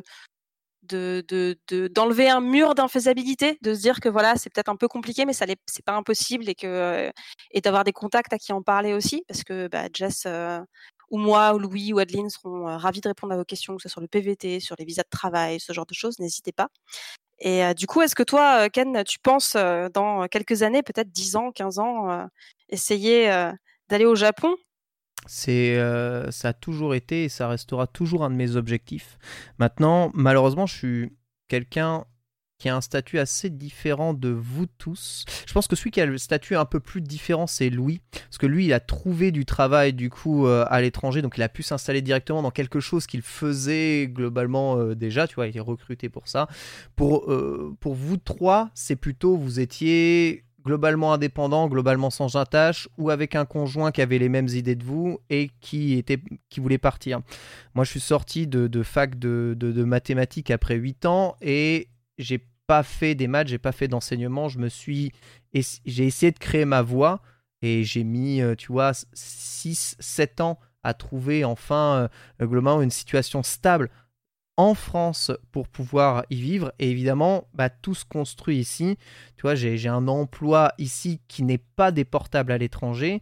Je commence à faire des investissements immobiliers ici qui ne sont pas déportables à l'étranger. Tu vois, je commence à construire ma vie ici et ça commence à être de moins en moins déportable à l'étranger dans l'immédiat. Partir implique de tout lâcher, de tout abandonner, c'est-à-dire de vraiment faire table rase de tout. Et c'est pas spécialement la famille qui va me poser problème, parce que je suis déjà loin de la famille. Bon, tu vois, je suis à 2 heures de route, mais t'es quand même pas à côté. Toi, tu y vas pas comme ça un week-end directement. C'est déjà une barrière. Tu vois, finalement, 2 heures, c'est aussi le temps que tu mets peut-être en trajet d'avion assez loin en Europe. Donc, c'est plus le fait d'avoir construit tout ça et de me dire bon bah tout ça maintenant on arrête et puis on recommence à zéro et on le fait dans un autre pays. Tu dois apprendre la langue forcément, donc tu dois te donner 1 an avec les moyens que ça implique d'apprendre 1 an la langue japonaise et voilà, de repartir locataire, de repartir ensuite après tout à zéro. Sincèrement, si je trouve une opportunité en termes de travail, ou si ma femme trouve une opportunité en termes de travail, ouais, c'est quelque chose à ce moment-là, je pense qu'on envisagera. Ça ne me dérange pas de laisser tout de côté, mais je ne veux pas qu'on vive moins bien dans un pays que j'aime que dans le pays dans lequel je suis actuellement. Ça n'a aucun sens pour moi de me dire que je vais vivre mal une vie dans un pays que j'apprécie. Ce sera vraiment... Enfin, je sais pas, je sens que là, pour le coup, je vivrais mal mon statut d'expatrié. Donc ouais, je suis quelqu'un qui fait beaucoup de calculs, beaucoup de projections. Je peux pas faire les choses comme ça au pif. Mais quand bien même, hein, ça se fera. Ça prendra peut-être un peu plus de temps, mais ça se fera et ce sera cool. Mais je veux que ce soit au moins minimum avec le niveau de vie moyen qu'on a ici. Et ça, c'est quelque chose, malheureusement, qui est difficile d'avoir. Ça va peut-être demander de la préparation en amont. Comme je vous dis, c'est pas... J'ai trop attendu, peut-être, avant de faire ce genre de choix, mais parce que, au fur et à mesure de ma carrière, je faisais que monter, et je voyais que j'allais finalement obtenir un statut de vie tranquille, ce que j'ai toujours cherché, le rêve de ma vie, une vie où je ne me prends pas la tête, tu vois, juste je vis tranquillement et je suis heureux. Faut que je puisse obtenir ça aussi, en tout cas au Japon. C'est tout.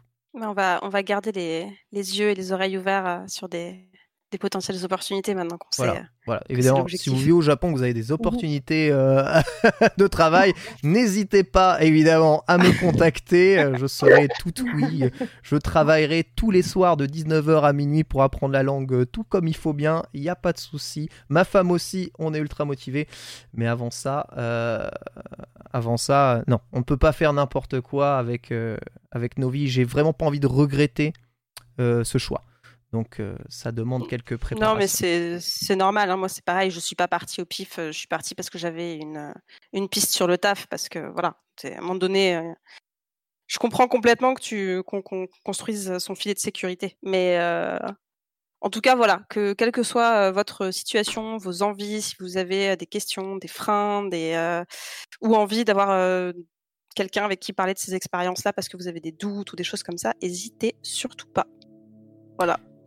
Merci beaucoup en tout cas à vous tous. Merci évidemment à Louis, Adeline, Jess, Nyo d'avoir pris de votre temps. Je sais qu'il commence déjà à être 20h, peut-être 21h autour là chez vous. Ça commence à faire un peu tard. On vous remercie évidemment pour vos lumières. On vous invite tous à aller écouter évidemment le podcast Jetlag sur les bonnes plateformes de podcast. Évidemment un podcast de qualité. Voilà, 8 épisodes, 9 avec celui-ci qui, on l'espère, sera aussi monté et rendu disponible. Quoi qu'il arrive, vous avez la VOD Twitch ici. Merci pour toutes vos questions, bien entendu. Puis un grand bisou, bonne journée ou bonne nuit, quelque part. Et bon appétit, bien sûr. Ouais, des bisous. Merci pour ce live. Merci à tous. Merci au chat et à bientôt. Bisous. Bisous, salut.